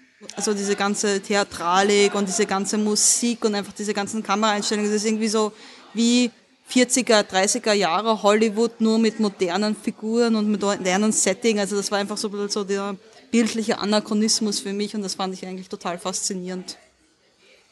Ja, ich mache es ganz kurz nur. Ich, ich finde, mir ist bei Filmen dann doch auch die Story sehr wichtig und das hat mich da dann irgendwie doch gestört, dass da so viele lose Enden sind, die da nicht erklärt werden und das wird sehr viel eben, wie der Patrick auch vorher gesagt hat. Aber was ich urwitzig finde, dass einfach auch bei der Interpretation, so wie du den Film da jetzt beschrieben hast, so habe ich die Geschichte gar nicht gesehen. Für mich war das ein Film, wo ein junger Mann, also gerade eine Psychose entwickelt oder psychisch krank wird und durch diesen drohenden Verlust seiner Wohnung bricht das so richtig aus und wird so richtig zu einer ganz argen psychischen, also es kippt dann einfach und er wird so richtig psychisch krank und das war Damit das, hat er mehr als habe. It Follows. Gut gemacht. Nein, also, Na cool. Ich glaube, es war auch irgendwie der Alex war jetzt so entwaffnet mit seinem Opening-Monolog, dass irgendwie nobody wants to crap Ja, on your parade. vor allem, es ist einfach so. Wenn er halt sagt, das Geile an dem Film ist, dass es darum geht, dass der Hauptdarsteller selber keine Ahnung von der Story hat, dann, dann wird es redundant, wenn du sagst, ja, aber die Story macht keinen Sinn, weil es ist ein, jo eh. Es hört sich auf jeden Fall nicht zu, eine, äh, zu einem Film an, wo sich die Ending Explained YouTuber sehr schwer tun dürften, dann irgendwas. Aber das ist ungefähr der Film, von dem du gehofft hast, dass es High Life ist. So ein, dieser verrückte Trip, wo irgendwas passiert und du eigentlich nur so, Und er bietet auch genug auf den zweieinhalb Stunden, hört sich zumindest so an. Also es ist jetzt, Es Naja, ist so also dicht, mir es war, ist mir war nicht Fahrt in den ist zweieinhalb nichts Stunden. verschenkt. Also, Man hat das Gefühl, dass jede Sequenz wie ein eigener Kurzfilm ist, ohne dass sie komplett voneinander getrennt sind. So, der, der Typ geht auf eine Party und dann geht, zieht sich die Nacht immer länger und immer länger. und Man hat nach fünf Minuten das Gefühl, oh, wie, wie bin ich überhaupt hierher gekommen? So, es zieht sich wirklich durch und halt, es ist ein einziger Traum. okay. Alex, du musst jetzt äh, aus zeitlichen Gründen schon gehen. Willst du noch deinen Ding pluggen quasi? Für Ah. die Leute, die eingeschlafen sind, weil sie Podcasts zum Einschlafen hören. Also mein YouTube-Kanal ist, er findet mich unter Alex Lazarov, einfach mein Name und auf allen Social-Media-Plattformen unter der Alex Lazarov. Ähm, ja, und ansonsten bedanke ich mich sehr, dass ich dabei sein konnte. Es hat mir sehr viel Spaß gemacht. Freut mich, dass Danke euch. Es war eine tolle Runde. Und ja, schönen Abend noch. Und danke fürs Zuhören. Shoutout an Flip the Truck. Passt. Gut, und jetzt gehen wir von einem Highlight zum nächsten. Wir kommen nämlich zu Cold War. Also Cold War ist ein polnischer Film von Paweł Pawliko Pawlikowski und das ist eine Hommage an seine Eltern, mehr oder weniger. Es ist nicht ihre Lebensgeschichte, aber die Figuren heißen ähnlich und ähneln auch seinen Eltern. Das sind Sula und Viktor und der Film spannt sich über mehrere Jahrzehnte und ist eigentlich eine wunderbare Blaupause, wie du in 90 Minuten einen Film machen kannst, der sich über 20, 30 Jahre zieht, ohne dass es gehetzt wird, ohne dass du irgendwie rauskommst oder dass irgendwas total oberflächlich behandelt wird. Also wirklich schön. Und es setzt an im, nach, nach dem Zweiten Weltkrieg und der Viktor und seine Kollegin fahren halt rund durch Polen, um einfach Volkslieder aufzunehmen und diese polnische Kultur festzuhalten und sie bilden einen Chor, der halt diese Lieder dann in, überall im Land vorträgt. Und so lernt auch die Sula kennen. Die Sula ist eine, eine der Sängerinnen, die aber anscheinend nicht so ein ganz einfaches Bauernmädchen ist, anscheinend eine Bildung hat und die beiden verlieben sich.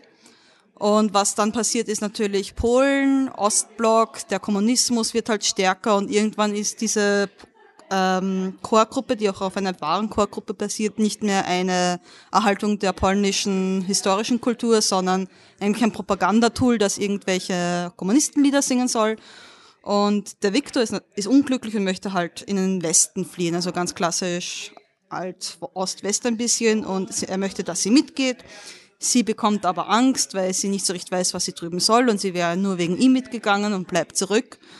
Und was sich halt über die nächsten Jahrzehnte dann halt entwickelt, ist immer, sie treffen sich immer wieder, sie kommt eine Zeit lang zu ihm, geht wieder weg. Und es ist halt einfach diese Liebesgeschichte, die nicht so richtig sein soll, weil es er sich verändert, sie sich verändern und sie, was sie aneinander, aneinander im Osten haben, nicht so richtig im Westen funktioniert. Und es ist eigentlich eine sehr schöne und sehr tragische Geschichte eigentlich und wunderbar schwarz-weiß und einfach sehr einfühlsam und es gibt auch wirklich tolle Szenen. Also in dieser Bar, wo sie Jazz spielen und sie dann zu tanzen beginnen. Also großartig eigentlich und ja, es ist einfach sehr, es zeigt halt einfach auch beide Seiten und auch wie sie dann in Paris ist und dann irgendwie ge ähm, gemobbt wird, weil sie ja aus dem Osten kommt und so weiter und wunderschön, also sehr traurig und kann ich absolut empfehlen.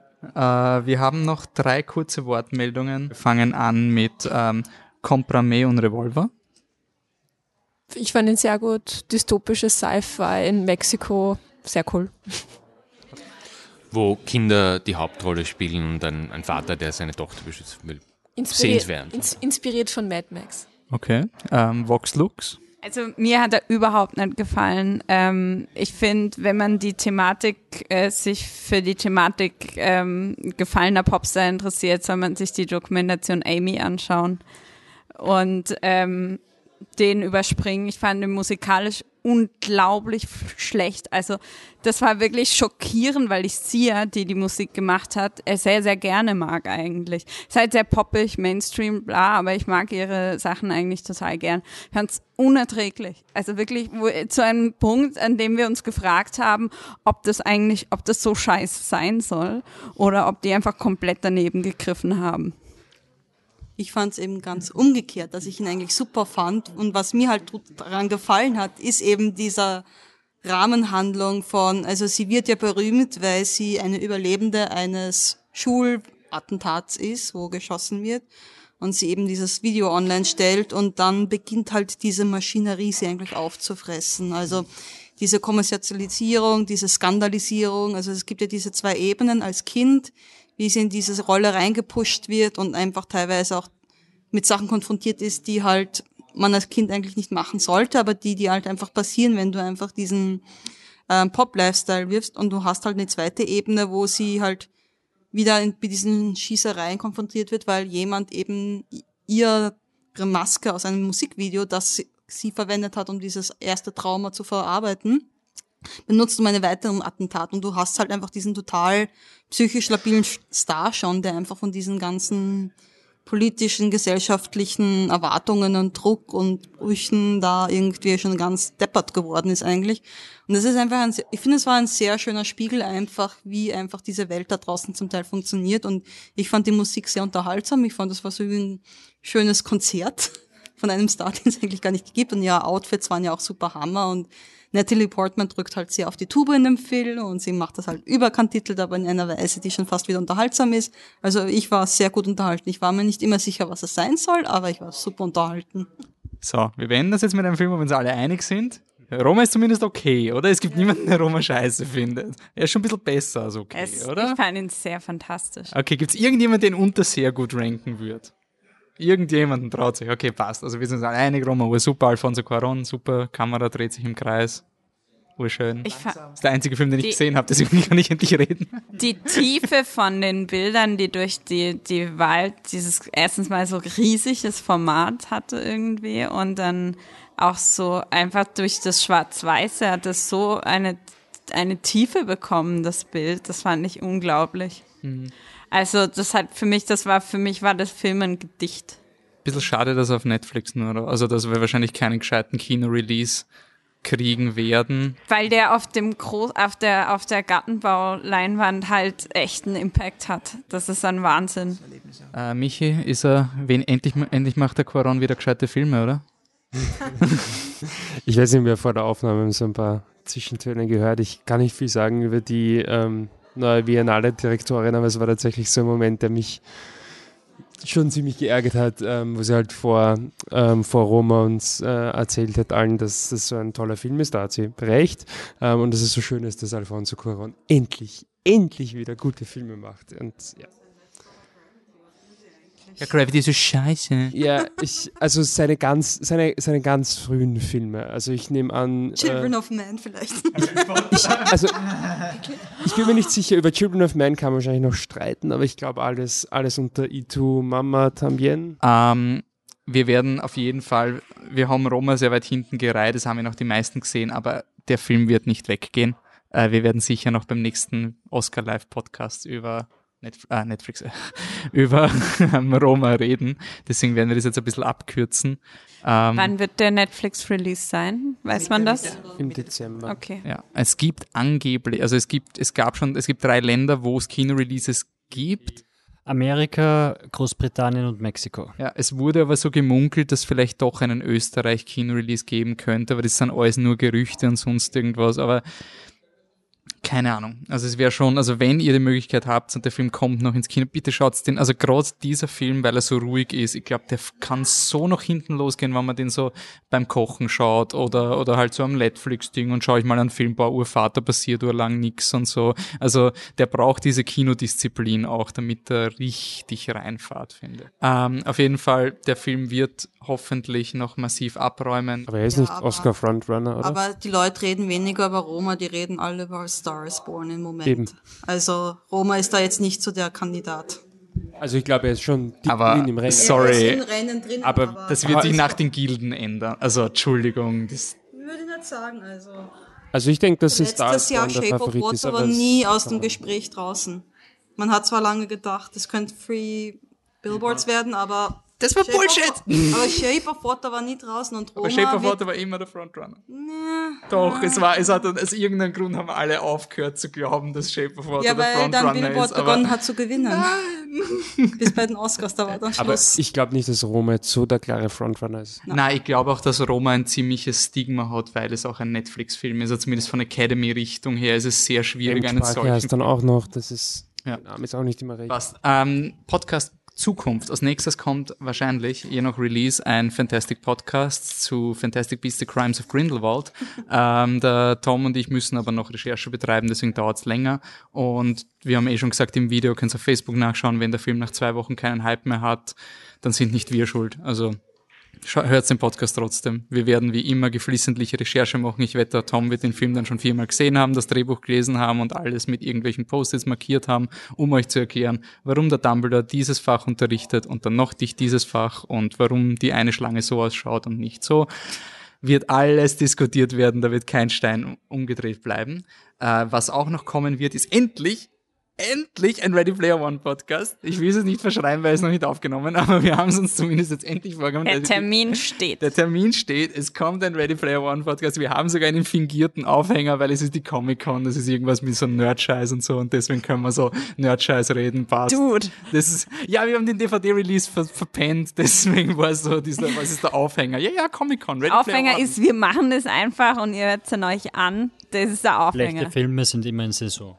Ich nehme mal das Mikro weg, ja. Okay. Ja. Patrick, würdest du sagen, dass Ready Player One besser ist? Das sieht voll aus. Nein, Ja, ich meine, es ist nicht so leicht besser zu sein. Es ist voll, das verstehe ich, warum du diese Meinung hast. Gibt es noch jemanden, der Kontakte loswerden kann? Michael, du hast sehr, sehr viel Arbeit mit uns gemacht beim ähm, Biennale Report. Wo können die Leute jetzt nach der Biennale noch weiter folgen? Einfach deine ganzen Adressen pluggen. Facebook, Instagram. Ja, also ich meine, erstmal hoffe ich, dass wir noch mehr Videos zustande ja, bringen werden. Das wäre mal sehr cool, würde ich das finden. Schauen wir mal, werden wir uns zusammensetzen. Und ja, äh, meine Seite ist äh, realtherapist und .com. Es gibt mich auf Facebook, Twitter und Instagram. Ja, schaut's mal rein. Okay, passt. Äh, Franzi? Ich werde in Zukunft wieder Beiträge auf Elektro-Uschi ähm, veröffentlichen. Da findet ihr Sachen über Filme, über Games und über Comics. Und ähm, bei Twitter Frau-Grete oder Elektro-Uschi. Okay. Susanne, wo finden sich die Leute? Also, ich bin auf Twitter unter Susanne Gottlieb zu finden und lesen kann man mich in der Wiener Zeitung, auf Uncut, äh, auch schon auf Sin Europa und Skip, also verschieden. Wechselt. Lazarov schreibt man übrigens mit Z und V. Hast du es nicht gewusst? na, vielleicht wissen ich schon. Er ist der Alex ja. Lazarov. Das ist so wie der österreichische Filmpodcast. Ich glaube, es hat der Alex auch irgendwann ist er draufgekommen, er ist nicht mehr der Einzige. Und und andere, die erfolgreicher sind. darüber kann man streiten. Wir sind Flip the Truck. Wir sind auf Facebook unter Flip the Truck. Wir sind auf Instagram unter Flip the Truck. Dort postet der Wolfi ganz tolle Stories. Ich habe eine Story gepostet. Sag ich ja, ganz tolle Stories. Ich bin jetzt nämlich postest du drauf da. gekommen, dass man, Ja, dass man, wenn man mehrere Bilder postet, dann ist das Teil dieser Story. ja. Ja. Man kann Geschichten erzählen. Das ist quasi wie Stop Motion. Ich weiß nicht, ob Es ist so ein scheiß aber Medium. Filme Das ist das sind ja auch nur eine Aneinanderreihung an vielen Bildern. Nein, es, Wolfi macht Bewegung Werbung. Alter, es ist so unnötig, wirklich. Geht's auf Twitter oder irgendwas anderes oder auf unsere Website oder verwendet Podcatcher. Wolf ist ein Insta alter ist Mann. Ursuper. Ist Urtoll, wenn sich Dinge nach 24 Stunden löschen, weil sonst habe ich keine Wichtigkeit und kann die Leute nicht knebeln, dass sie meine wertlosen Dinge schauen. Ursuper. Flip the Truck Insta Stories. Yay. Ich sehe die eh nicht, weil ich bin immer zu spät. Ich höre dann immer, wir hatten eine Insta-Story und dann schaue ich und sehe nichts und denke mir, hm, dann halt nicht. Auf Twitter bleiben unsere Tweets erhalten. Dort sind wir Flip the Truck, aber mit Unterstrichen. Sonst sind wir auf flipthetruck.com und das war's. iTunes, iTunes, Google Podcast, Google Stitcher Radio, Podcast. Wir haben Stitcher Radio. Loot Crates, Smash Blue that like Apron. Button. Okay, danke fürs Zuhören. Bis zum nächsten Podcast. Ciao. Tschüss.